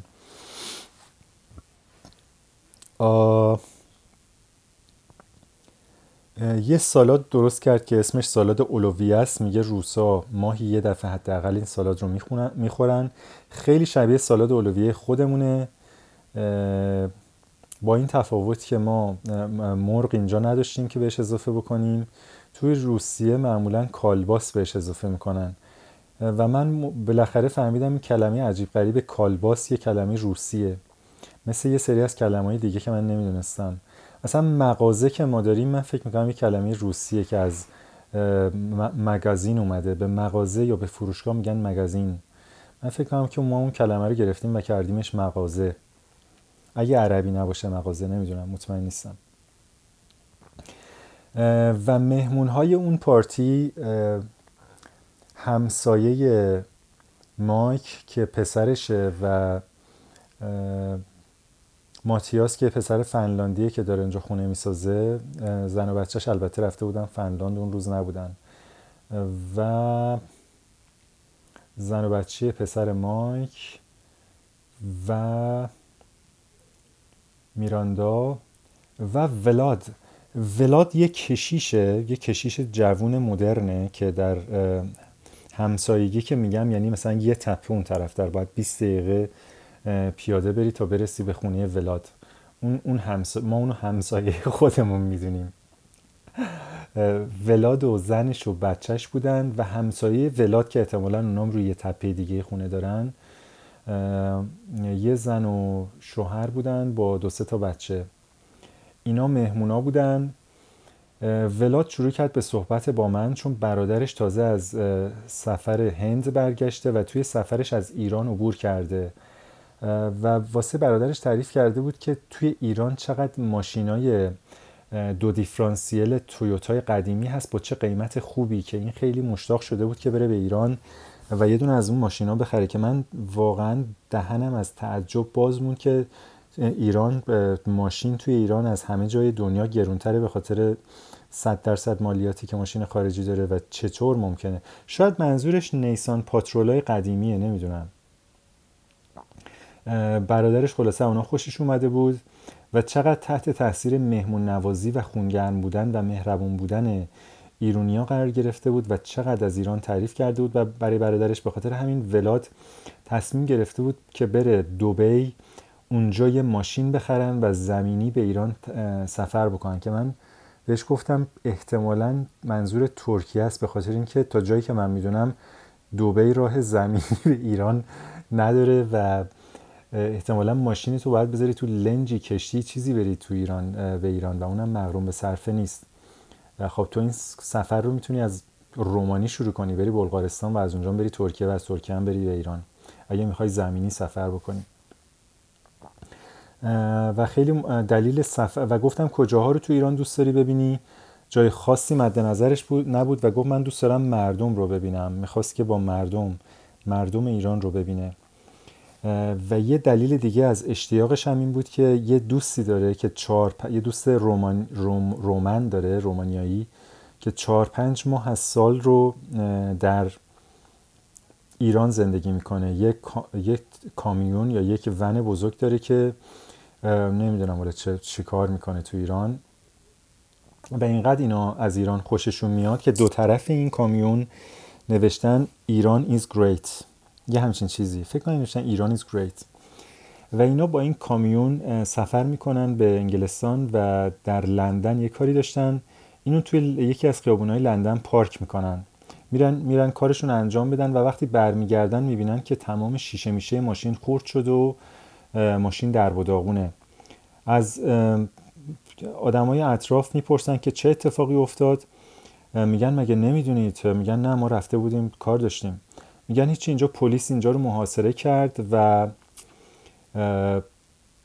ریختن و منطقه رو خالی کردن گفتن خیلی خطرناکه. منطقه رو تخلیه کردن و ریختن برای اینکه نمی‌دونم توی ماشین رو بگردن شیشه ماشین رو داغون کردن. و این رو به عنوان یک نمونه خیلی منفی از دموکراسی غربی و فرهنگ غرب و خصومت علکی که با ایران دارن سر مسئله هسته یا هر کوفت دیگه ای عنوان می‌کرد که عبارت ایران از گریت رو تهدید بزرگی دیده بودن توی لندن و من نمی‌دونم چقدر این ماجرا اگه صحت داشته باشه قاعدتا توی شبکه های مجازی و چه می‌دونم خبر مبر هست و شما اگه شما حتما خبر دارین. صحت داره همچین ماجرایی. من که از دنیا بیخبرم. اگر اگر شما صحت این رو تایید می‌کنین یا تکذیب لطفا به اطلاع بقیه برسونین. زیل این پادکست. خلاصه همه این چیزا باعث شده که داره برنامه ریزی می‌کنه که سال دیگه به ایران سفر بکنه ولاد.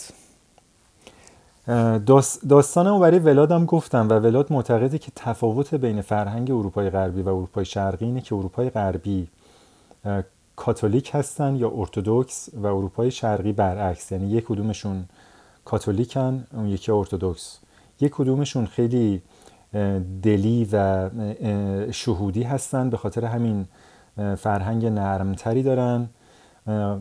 اونایی که غربی مثل آلمانیا و مجارستانیا و چه می‌دونم لهستانیا اینا به دلیل مذهبشون خیلی خطکشی شده تر و خیلی منطقی تر حرکت می‌کنن و زندگی می‌کنن. به خاطر همین وقتی تو این کشور رو میری همه چیز شسته رفته است.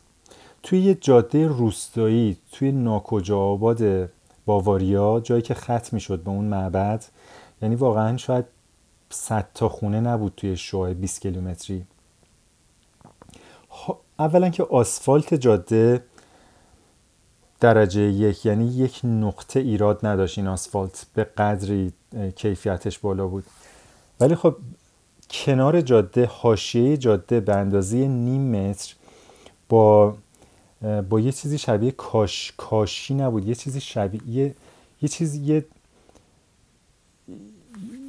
یه جور کاشی بتونی در حقیقت فرش شده بود. نیم متر حاشیه جاده که به نظر میاد کار بسیار زمانبر و گرونیه. حاشیه یک جاده روستایی در ناکجا آباد آلمان چون این جاده ای داشت که خب شما تو جاده های اصلی کشوری مثل رومانی یا بلغارستان نمی‌بینین چه رسه به ایران.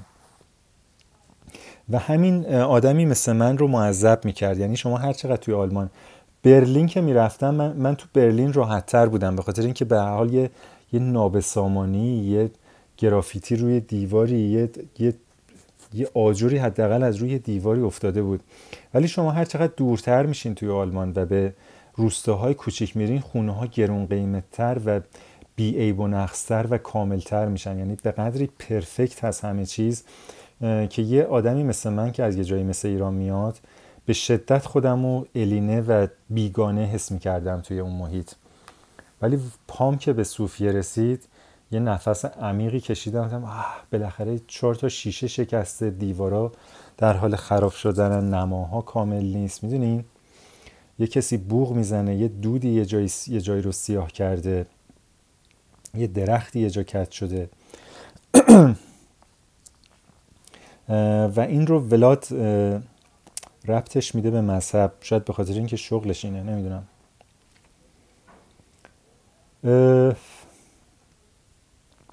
اینم از داستان ولاد ولاد یه پسر ده دوازده ساله داره که مثل بلبل البته کلا خانوادگی مثل بلبل انگلیسی صحبت می‌کنن. پسرشون خب طبیعتا از خودشون بهتر.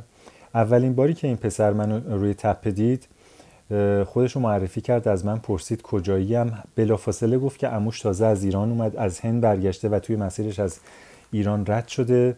و توی همون چند ثانیه‌ای که با همدیگه گفتگو کردیم به شدت منو ایمپرس کرد. توی مهمونی هم واقعا این پسر کامیونیکیشن عجیبی داشت با همه.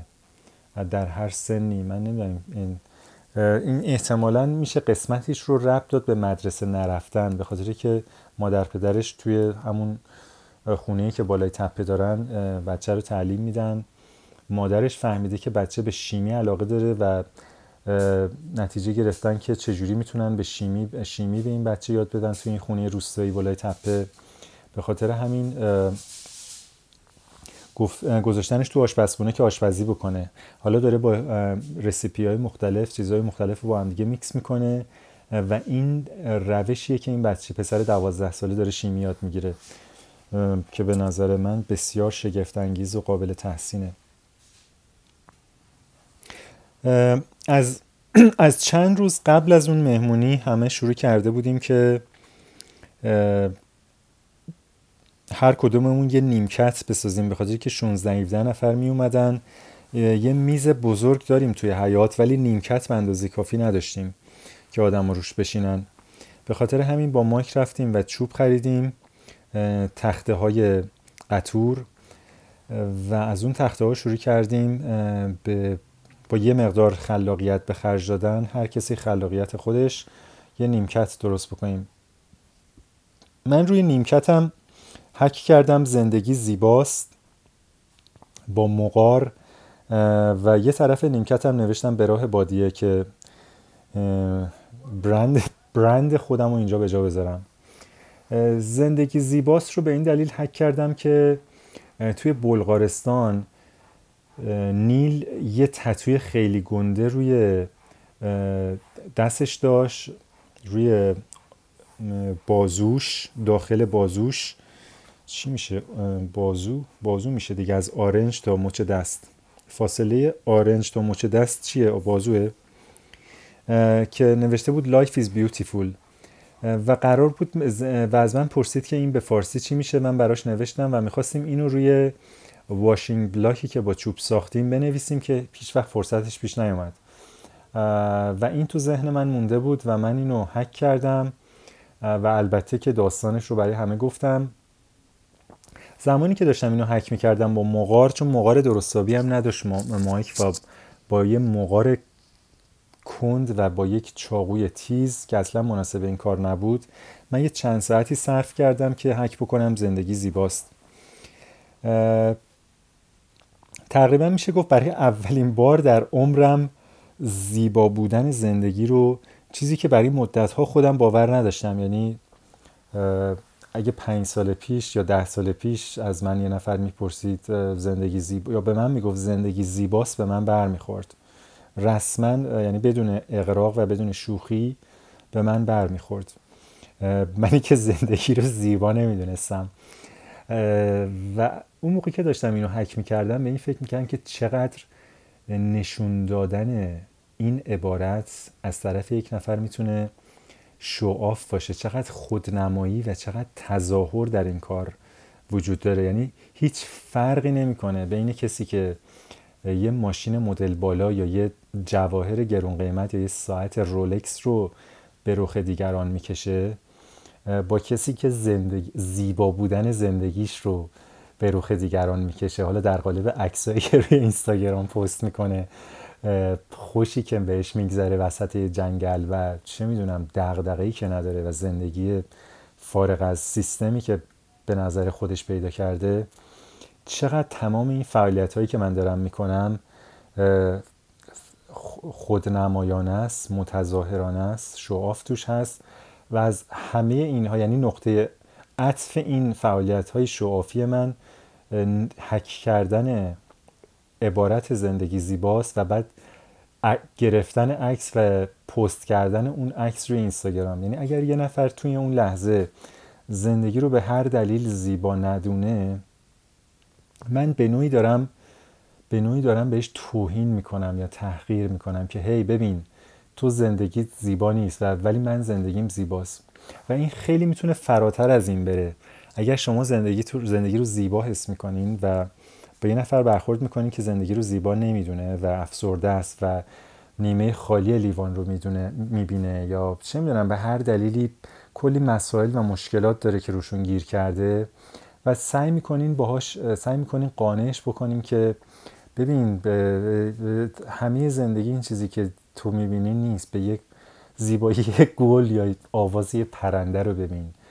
و اون آدم اون لحظه می‌خواد بگه فاک یو تو توی ذهن من توی حس من نیستی که. یعنی شما در اون لحظه دارین ریالیتی دارین واقعیت حس نفر رو تلاش می‌کنین که انکار کنین و به عنوان یک قاعده جهانی بگین زندگی زیباست. در صورتی که زندگی به عنوان یک قاعده جهانی زیبا نیست.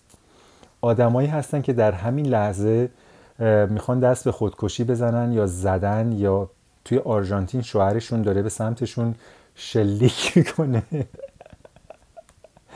و, و این واقعیت ها وجود داره. آدمایی هستن که توی همین لحظه یه سری چیز یه, یه عدد یه عدد گریبانگیرشون شده. می‌دونین؟ یه حکمی براشون صادر شده با یه مبلغی یا یه چه می‌دونم یه بدهی بالا آوردن در قالب یه عدد. یه چیزی رو از دست دادن در قالب یه عدد. یا یه چیزی رو تلاش کردن به دست بیارن و به دست نیاوردن در, در قالب یه عدد. یا, یا مثال های دیگه میشه زد. مثلا یه عدد به عنوان یه سن یه عددی مثل 16 17 15 که سن نوجوانی هست داره عذابشون میده. به خاطر اینکه کلی هورمون توی مغزشون گرفتارشون کرده و این هورمونا نمی‌ذارن که اون آدم از زندگی لذت ببره.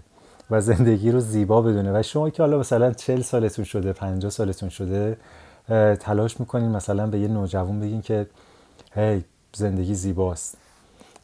و اون از شدت عصبانیت مجبور میشه بره یه آهنگ رپ گوش بده یا یه آهنگ رپ بسازه که از اول تا آخرش دارن کلمات با یه سری کلمات رکیک فوش خواهر مادر میدن به دنیا. و, و من کاملا رابطه برقرار می‌کنم. به خاطر اینکه سالهای خیلی زیادی زندگی اونجوری بود و هنوزم گهگداری میشه. یعنی اون لحظه ای که زندگی رو شما زیبا می‌دونین دقیقا مثل این میمونه که شما موفق شدین هزینه زیبایی زندگی رو پرداخت بکنین. می‌دونی چی می‌خوام بگم؟ درست مثل, مثل لحظه ای که موفق میشین پول یه ماشین رو بدین. پسر این صابخونه ما تو بلغارستان یه BMW X5 داشت و گهگداری با من صحبت می‌کرد در مورد فوایدش در مورد اینکه feature هایی که این موتور داره و وقتی از یه سرعت به یه سرعت دیگه سویچ می‌کنه و این چه کارهایی که میگه و من و من چون گوش نمی‌کردم بهش یادم نیست که چی می‌گفت. فقط concept یادمه و این با چه شور و شعفی این پسر 25 ساله در مورد موتور X5 صحبت می‌کرد و من کاملا بهش حق میدم. این موفق شده بود که هزینه یک BMW X5 رو بپردازه یا حالا از جیب خودش یا از جیب مامانش یا از جیب باباش یا ترکیبی از اینها. و از, از چیزی که هزینهش رو پرداخت کرده بود موفق شده بود هزینهش رو پرداخت بکنه داشت لذت می برد دیدن زیبایی زندگی هم اینجوری یعنی من وقتی حک می‌کنم زندگی زیباست تونستم با سن و سال خودم یعنی پشت سر گذاشتن همه اون هورمونایی که گهگداری مغز شما رو فاکتاب می‌کنه پشت سر گذاشتن همه اون تجربیاتی که بالاخره بعد از گذشتن پنج سال باعث میشه که شما خیلی هم یه سری چیزا رو جدی نگیرین. پشت سر گذاشتن همه اتفاقاتی که اگه شما رو نکشه شما رو قوی تر می‌کنه خوندن همه کتابایی که بعضیاشون ممکنه الهام بخش باشن. صحبت کردن با بعضی از آدمایی که بعضی از داستاناشون ممکنه یه سر سوزنی رو شما تاثیر گذاشته باشه همه اینا مثل هزینه که شما پرداخت می‌کنین در طول چهل و چهار سال که بالاخره واجد شرایط واجد شرایط دیدن زیبایی زندگی بشین. و خیلی هم به دور از انصاف نیست که چیزی رو که چهل و چهار سال طول کشیده بهاش رو به اشکال مختلف بپردازین به رخ دیگران بکشین. چه اشکالی داره؟ خیام یک کتاب شعر نوشت بابت این. سعدی و شیرا حافظ و مولانا هم همینطور. بیشتر اشعار اینا بیانگر حسیه که به نظر من هزینش رو در سالهای قبل اینا پرداخت کردن. قسمت جنبه هنریش به کنار. بله.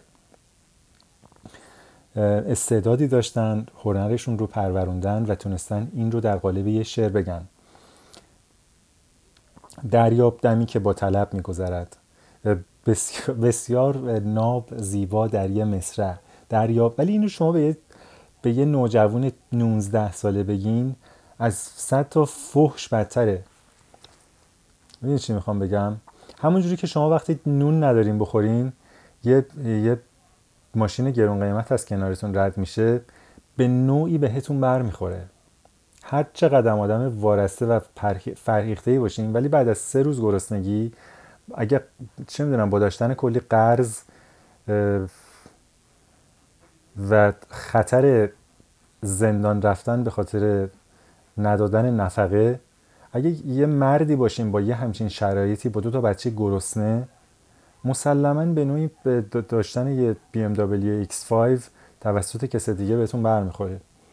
این این فکرها اون لحظه تراشیدن اون عبارت روی اون نیمکت به ذهن من خطور می‌کرد که من چقدر دارم خودنمایی می‌کنم و چقدر چقدر اوکی بودم با این خودنمایی و هر چقدر که بیشتر به خودنمایانه بودن نوشتن این عبارت و حک کردنش روی این نیمکت فکر می‌کردم عمیقتر این رو حک می‌کردم.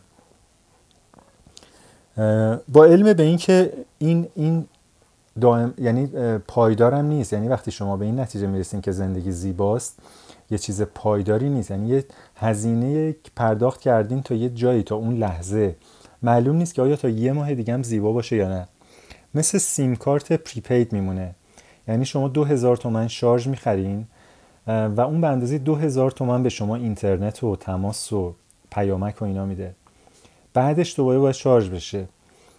یکی دو روز بعد بود که من یه کنه روی رون پای راستم دیدم. و این این دومین باری بود که کنه منو نیش می‌زد. البته نیش زدن کنه خیلی واژه درستی نیست به خاطر اینکه کنه نیش می‌زنه و سرش رو فرو می‌کنه تو بدن شما و شروع می‌کنه به خوردن خون شما و این انگل اونجا بزرگ میشه. اولین بار توی بلغارستان همون جای اولی که بودم توی پهلوم دیدم. دیدم یه چیز قلمبه توی پهلوم حس کردم. تا حالا نیده بودم.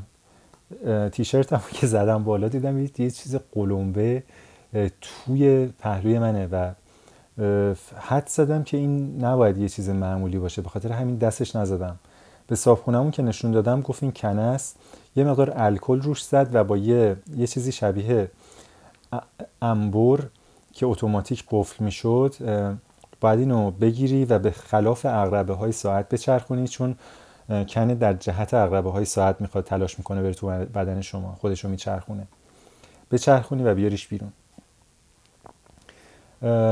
و یه چند هفته هم طول کشید تا جاش خوب شد. نیش کنرم شما متوجه نمیشین به خاطر اینکه در نیشش یه ماده مثل شبیه ماده بیهوش کننده است بیهس کننده است. و این بی پدر و مادر وقتی که وارد بدن شما میشه این این رو تزریق می‌کنه و شما اصلا نمی‌فهمین که دچار کنه شدید. این کنه رو که دیدم مایک هم از اون انبرا داشت اینو کشید بیرون. ولی تا اینجا همه چیز okay بود. تا اینکه مایک تعریف کرد که بعضی از کنه ها ناقل یه بیماری هایی هستن. مثلا بیماری Lyme disease که نمی‌دونم ترجمه فارسی چی میشه. اگر شما به موقع مراجعه نکنین به دکتر و آنتیبیوتیک یا هر داروی دیگه که برای اون هست مصرف نکنید دچار لایم دیزیز میشین و یه دختری رو مثال زد که اینو دیده بود که دو سال توی بیمارستان بستری بود به خاطر این بیماری و در نهایت هم دچار مشکل گفتار شده بود. یعنی درست نمی‌تونه صحبت بکنه.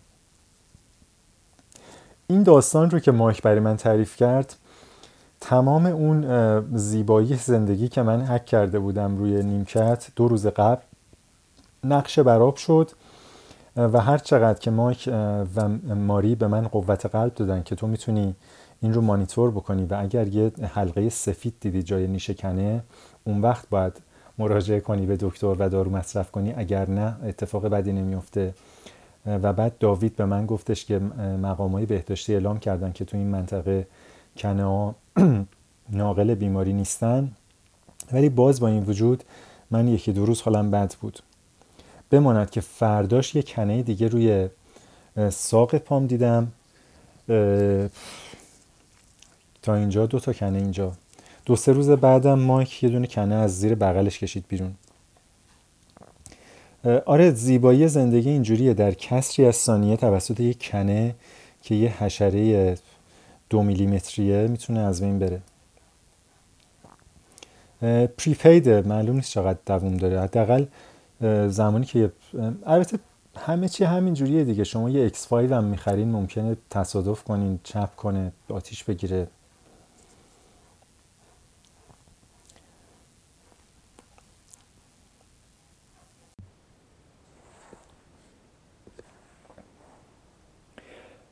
فکر می‌کنم همزمان با نیش این کنه ها بود که من یه حکم دیگه دریافت کردم یه الحاقیه به یه دونه از حکمای قبلی یعنی حکم قبلی کافی نبود.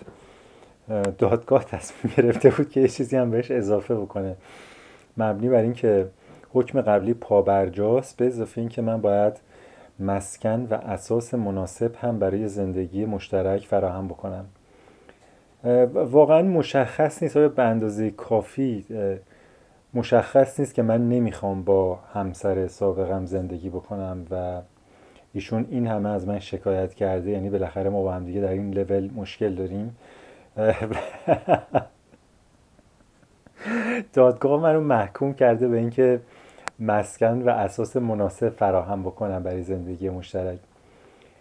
من فکر کنم فلسفی که پشت این حکم هست اینی که مسئله خوشبختی انسان نیست. یعنی اگر شما به کلیت جهان هستی هم نگاه بکنیم و نظر خیلی از فلاسفه اینه که هدف خوشبخت بودن و شاد زندگی کردن نیست. هدف ادامه بقاست. و این حکم می‌خواد تضمین بکنه که بالاخره هر چقدر دو نفر با هم اختلاف دارن یه شبی یکی از این شبهای اتفاقی ممکنه بیفته و یه بچه حاصل از این اتفاق به دنیا بیاد نه ماه بعد و کمک بکنه به تضمین بقا. بالاخره 8 میلیارد انسان خیلی تعداد زیادی نیست و ما به یه نفر دیگه هم نیاز داریم که مطمئن شیم گونمون به عنوان هوموسیپین امتداد پیدا می‌کنه در طول تاریخ جهان. بچه دار شدن از اون چیزاست که تقریبا هیچ هیچ هزینه بابت شما نباید بپردازین. یعنی دقیقا نقطه مقابل دیدن زیبایی زندگیه. هر چقدر که دیدن و حس کردن زیبایی زندگی پریپیده یعنی شما باید بعد از دهه ها پرداخت هزینه های مختلف ذهنی فیزیکی چه می‌دونم با گوشت و پوست و استخون و حساب بانکی و روابط شکست خورده و عشقای ترک شده و نمی‌دونم شعرهایی که خوندین و داستانهایی که شنیدین بهش برسین و هزینهش رو پرداخت کنین. بچه دار شدن نقطه مقابله. یعنی شما تقریبا بدون یک ریال اینوستمنت چند دقیقه فقط فرصت و یه اتاق خالی لازم داره. اون اتاق هم حالا نباشم بازم میشه پشت یه درختی چیزی. و بعد هزینهش در آینده میان یعنی بچه تولید مثل چیزی که هزینهش توسط آی... در آینده توسط آیندگان پرداخت میشه. حالا مامان بابا پدر بزرگ مادر بزرگ جامعه یه کشور دیگه چه می‌دونم. اصلا آینده هایی که حالا باید پلاستیک هایی که این بچه مصرف می‌کنه رو در اقیانوس هایی که باید این پلاستیک ها رو هضم بکنن یا تأثیری که توی گرم شدن کره زمین ممکنه داشته باشه و یه عده آدم در 200 سال بعد ممکنه دچار قحطی بشن. به انهای مختلف هزینه, هزینه این بچه و این بچه ها در آینده توسط آینده آیندگان پرداخت میشه. نمی‌دونم چقدر این چیزی که میگم مکسنس می‌کنه ولی من فکر می‌کنم بچه دار شدن پست پیده مثل زمانی که شما تلفن می‌زدین و قبضش بعدا میومد 20 30 سال پیش چیزم سقفم نداشت. یعنی شما ممکن بود دو میلیون تومن. من یادمه من خونه دانشجویی داشتیم و یکی از بچه ها اینقدر تلفن استفاده می‌کرد یه دفعه رقم نجومی پول تلفن میومد و خیلی تلفنشون به خاطر همین قطع می‌شد و نداشتن پولشو بدن. بعدها مخابرات به این نتیجه رسید که می‌تونه سقف بذاره و مثلا از 100 هزار تومن که گذشت قطع بکنه. تلفن همراه هم همچین الگویی داره. یعنی شما از فکر کنم الان خیلی هم کمتر کردن. از 50 هزار تومن که رد بشین قطع میشه تلفنتون یا یه طرفه میشه. اون موقع اینجوری نبود. ولی این سقف در مورد بچه دار شدن نیست. یعنی شما می‌تونید 6 تا بچه دار بشین. به هیچ چیزی هم یه طرفه نمیشه. دو طرفه می‌تونیم برین داستانو. و این شتیه که تولید میشه و آیندگان باش دیل می‌کنن. مثل یک جانشینی مثل, مثل عدد. اولین کسی که یا اولین آدمایی که شروع کردن به استفاده از عدد هرگز فکر نمی‌کردن که چون این عواقبی ممکنه چندین هزار سال بعد گریبان بشر رو بگیره. و یه عده آدم با داشتن حسابای بانکی چاق و چله شب و روز نگران اعدادشون باشن. و خوابشون نبره. یا آدمایی که توی یه سوپرمارکت ده ها دقیقه تأمل بکنن به اینکه کدوم package ماست رو انتخاب بکنن. یا آدمایی که ساعت ها صرف کنن که تو رزومهشون بنویسن. توی بین مثلا 1999 تا 2003 چه غلطی کردن تو زندگیشون. کی فکرشو می‌کرد؟ همونجوری که کسی فکرشو نمی‌کرد یک جانشینی و گندم چنین بلایی سر بشر بیاره. و در عین حال چون این مواهبی البته که تیق دولبس و هر بدی خوبی هم به همراه داشته. منتها مسئله پرداخت هزینه است. یعنی یه سری از محاسن یکجانشینی که ما استفاده الان داریم می‌کنیم توسط قحطی های 200 400 500 سال پیش پرداخت شده. و یه سری پلاستیکی هم که ما الان داریم استفاده می‌کنیم توسط 200 400 500 سال آینده هضم خواهد شد و مشکلاتش رو اونا دیل خواهند کرد. So so فکر می‌کنم من هنوز 4 5 تا داستان دیگه هم دارم که ننوشتم ولی دیگه این پادکست خیلی طولانی میشه. بعدا می‌تونیم در موردش صحبت بکنیم یا نکنیم راجع به داستانهای جدید صحبت بکنیم. به راه بادیه به راه بادیه بادیه بادیه به راه به راه. نشستن باطل نشستن باطل باطل باطل مراد مراد. اگر جدیدا این پادکست رو دارین گوش میدین اسمش پادکست به راه بادیه است. من هنوز فرصت نکردم و که برای بار دوم یا version دوم سوم راهنمای به راه بادیه رو روی وبلاگم ایوالو یا ایوالو کنم تکامل ببخشم. یه سری ایده ها توی پادکست قبلی و توی این پادکست هست که می‌تونه کمک بکنه به غنیتر کردن راهنمای براه بادیه یا براه بادیه رفتن که اگر شما حضور ذهن دارین می‌تونین جمع بکنین. دو تا داوطلبی که تا اینجا ابراز تمایل کردن برای کار داوطلبی ازشون آبی گرم نشده هنوز هیچ کاری نکردن. کارهای مهمتری دارن توی زندگیشون بکنن. احتمالا منم انتظاری ندارم به خاطر اینکه منی که اینجا داوطلبم جا و غذا بهم میدن توی این جای خوش آب و هوا. ولی خب من چه, چه ارزشی خلق می‌کنم برای که یه نفر داوطلبانه کمک بکنه به توسعه و انتشار پادکست به راه بادیه یا movement به راه بادیه به خاطر همین باید یه فکر بکنم که چی می‌تونم بدم که اونو بگیرم. شما اگر شما اگر بخواین داوطلبانه به پادکست به راه بادیه کمک بکنین. چه انتظاری هم من دارین؟ من چی می‌تونم بهتون بدم؟ جا غذا پول؟ پول نمی‌تونم بدم پول ندارم بدم. جام که خودم هم جا ندارم. چه برسه به که به شما بدم. غذام که بالاخره باید یه جا باشیم که بهتون غذا بدم. نمی‌دونم خودتون یه چیزی پیدا کنین. چه مشکلی از مشکلاتتون رو من می‌تونم حل بکنم؟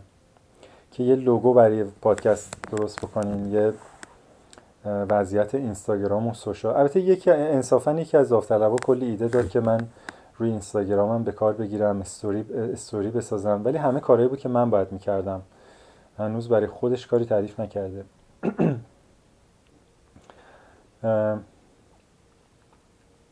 یه سری متا دیتا همه همه به میگن که عکسات یه چیزی کم داره یه چیزی باید بنویسی در موردشون. خودم به این نتیجه رسیدم ولی تنبلی می‌کنم. کم کم شروع کردم برای بعضی عکسای حداقل یه کلمه اضافه بکنم که اون عکس کجا بوده چه اتفاقی افتاده. اسم شهری کشوری چیزی بنویسم.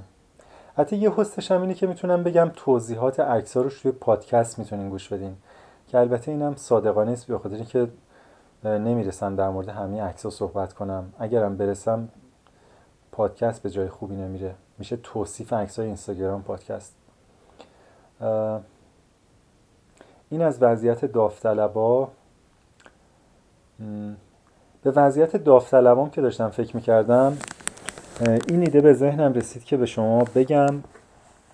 همونطور که می‌دونید من روی یه سایتی به نام workaway.info میزبانانی پیدا می‌کنم که به من جا و غذا میدن و من براشون کار داوطلبی می‌کنم.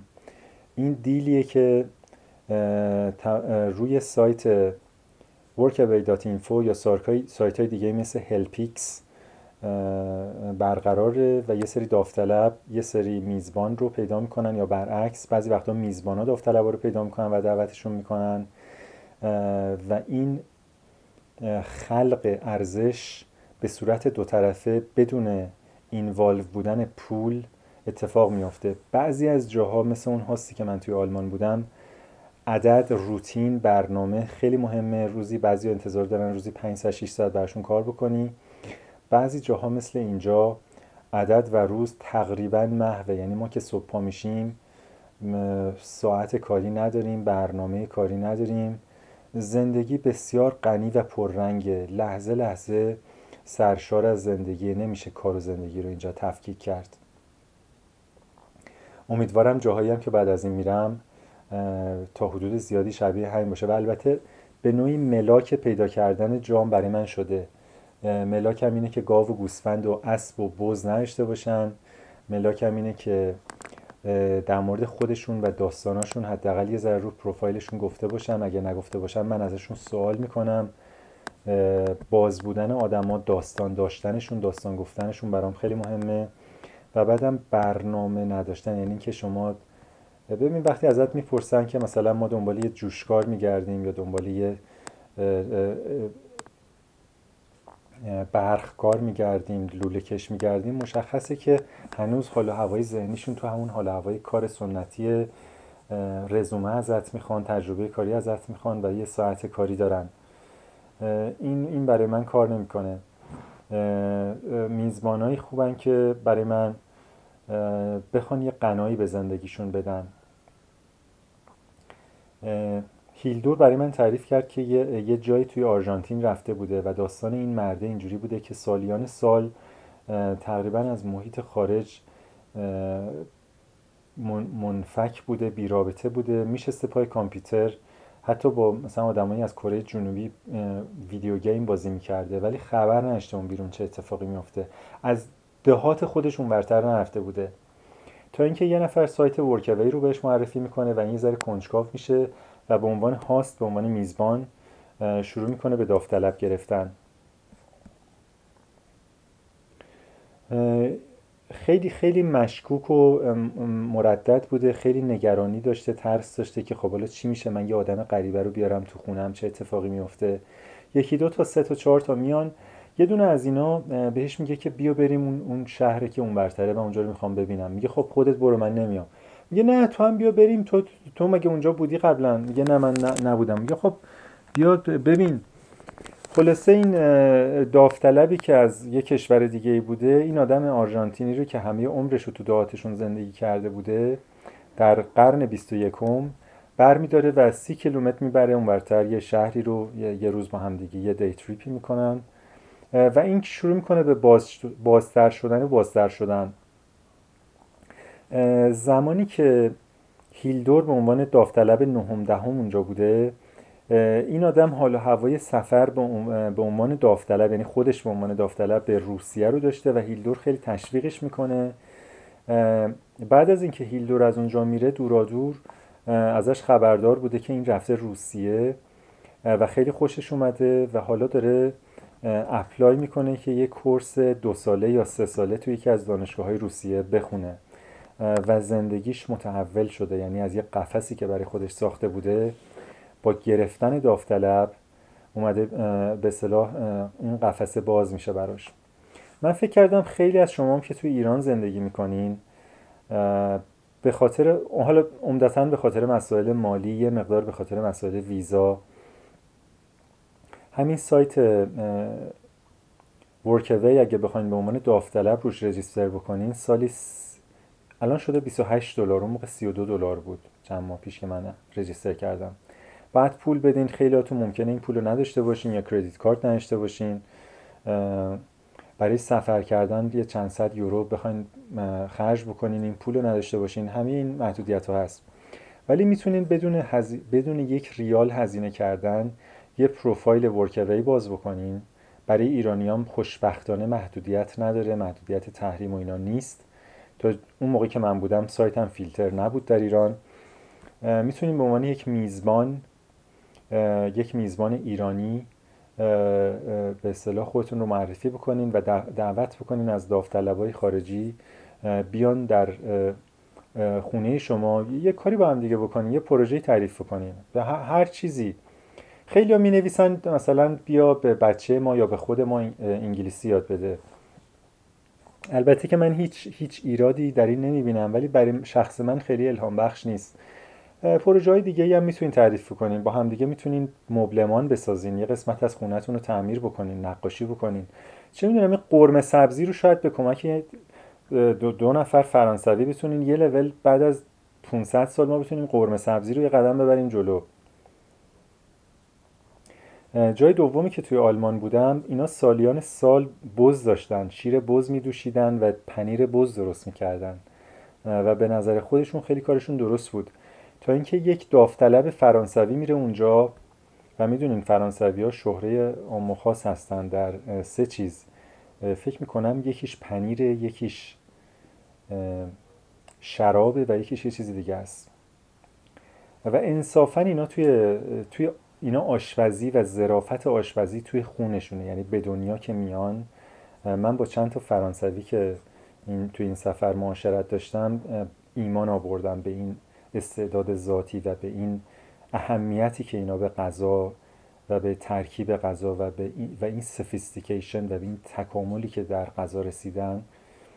و خلاصه این داوطلب فرانسوی میگه که نه شما این پنیر رو اینجوری درست بکنیم و این خانم که خیلی هم آدم فروتنی نبود به من میگفتش که بعد از اون داوطلب اصلا فرایند پنیر درست کردن ما متحول شد و پنیرامون چندین لول ارتقا پیدا کرد. خدا رو چه دیدین؟ شاید پنیر درست کردنمون شاید قرمه سبزی پختنمون شاید چه می‌دونم. یه چیزمون بهتر شد. اگرم بهتر نشه حداقل با با چهار تا فرهنگ دیگه با چهار تا یه چهار تا داستان دیگه میشنویم دست اول. و اینا آدمایی هستن که کل عموما داوطلبا آدمایی هستن که ذهن باز دارن خلاقن آدمای جسورین دنیا دیدن و, و, کلی الهام بخش داستاناشون برای شما. بدون یک ریال هزینه کما اینکه تازه شاید یه منبع درآمدی هم شد یعنی با این وضعیتی که برای ارز توی ایران پیش اومده و هیچ صرافی دیگه وجود نداره بالاخره اینا می‌خوان یه پولی رو چنج بکنن دیگه. شما می‌تونین خیلی صادقانه بهشون بگین ببین قیمت یورو قیمت دلار الان اینه می‌تونی خودت هم بپرسی. ولی من می‌تونم بابتش بهت ریال بدم و تو یورو تو ارز تو بدی به من.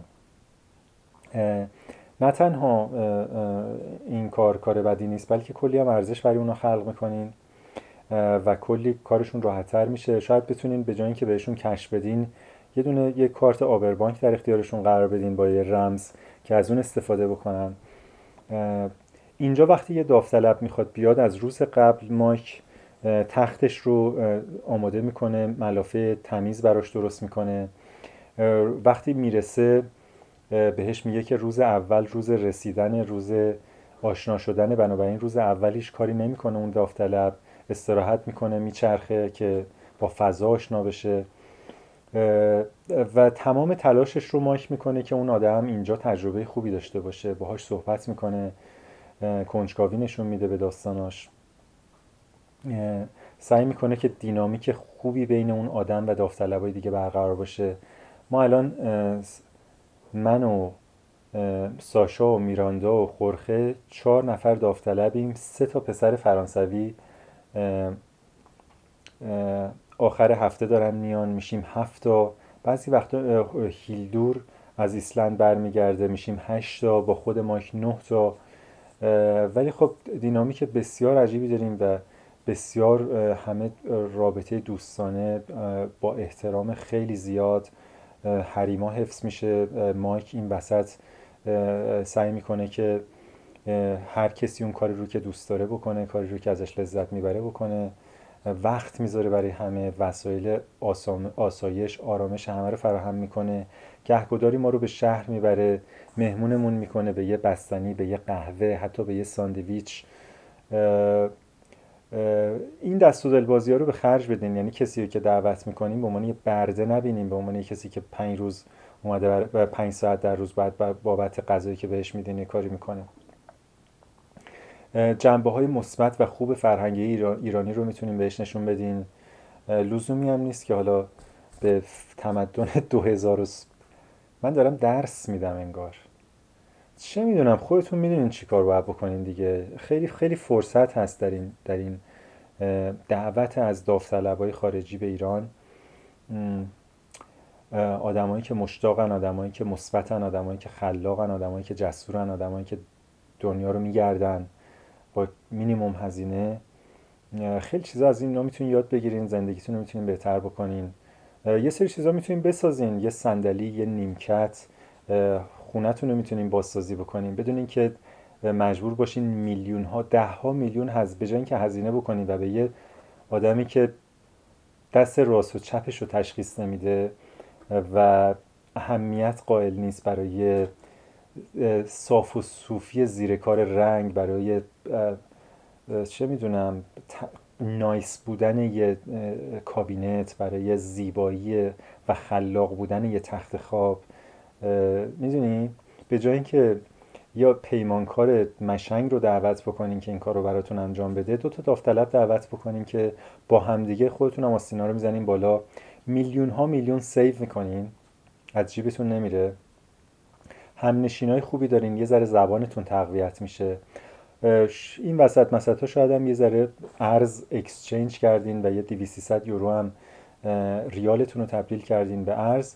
5 6 ماه بعدم به قدر کافی جرأت و جسارت و زبان انگلیسی و الهام داشتین که برین به یه کشور دیگه ای و یکی دو ماه هم شما به عنوان داوطلب این زندگی رو تجربه بکنین.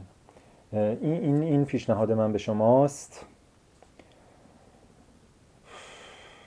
می‌خواین بشنوین می‌خواین نشنوین می‌خواین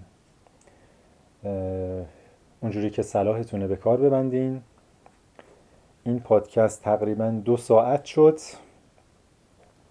ولی خب می‌خواستم قبل از اینکه از رومانی برم که احتمال داره به زودی این اتفاق بیفته این پادکست رو ضبط بکنم. به راه بادیه به راه بادیه بادیه بادیه به راه به راه نشستن باطل نشستن باطل باطل باطل مراد مراد. علی سخاوتی دات کام وی ای جی علی سخاوتی اینستاگرام. مسلما با اسم علی سخاوتی منو رو فیسبوک هم می‌تونین پیدا بکنین. آها راستی به نظرتون چجوری چطوره که یک گروه فیسبوک به نام به راه بادیه درست بکنیم که روی فیسبوک شاید راحتتر تعاملات به راه بادیه اتفاق بیفته برای کسایی که مشتاق این جنبش هستن. اگر هم در زمینه ساختن یک گروه روی فیسبوک نظر دارین می‌تونین بگین. از طریق کانال تلگرام و ایمیل به راه بادیه به اطلاع شما می‌رسه. تقریبا روی پادکست به راه بادیه تقریبا روی همه پلتفرما از جمله سپاتیفای هست. بنابراین هر اپلیکیشنی که داشته باشین روی گوشیتون می‌تونین این پادکست رو گوش بدین. اپلیکیشن هم اگه نداشته باشین از طریق وب می‌تونین روی سایت iTunes به فرض مثال و همینطور سایت Anchor به راه بادیه رو سرچ بکنین و روی کامپیوترتون گوش بدین. اگرم وسیله مثل لپتاپ، تبلت، گوشی هوشمند ندارین قاعدتا به همین تا همین جاشم یعنی به همین پادکست هم گوش نمیدین. بنابراین خوش به حالتون. شما از من آفگریدتر هستین. تا قسمت بعد خداحافظ.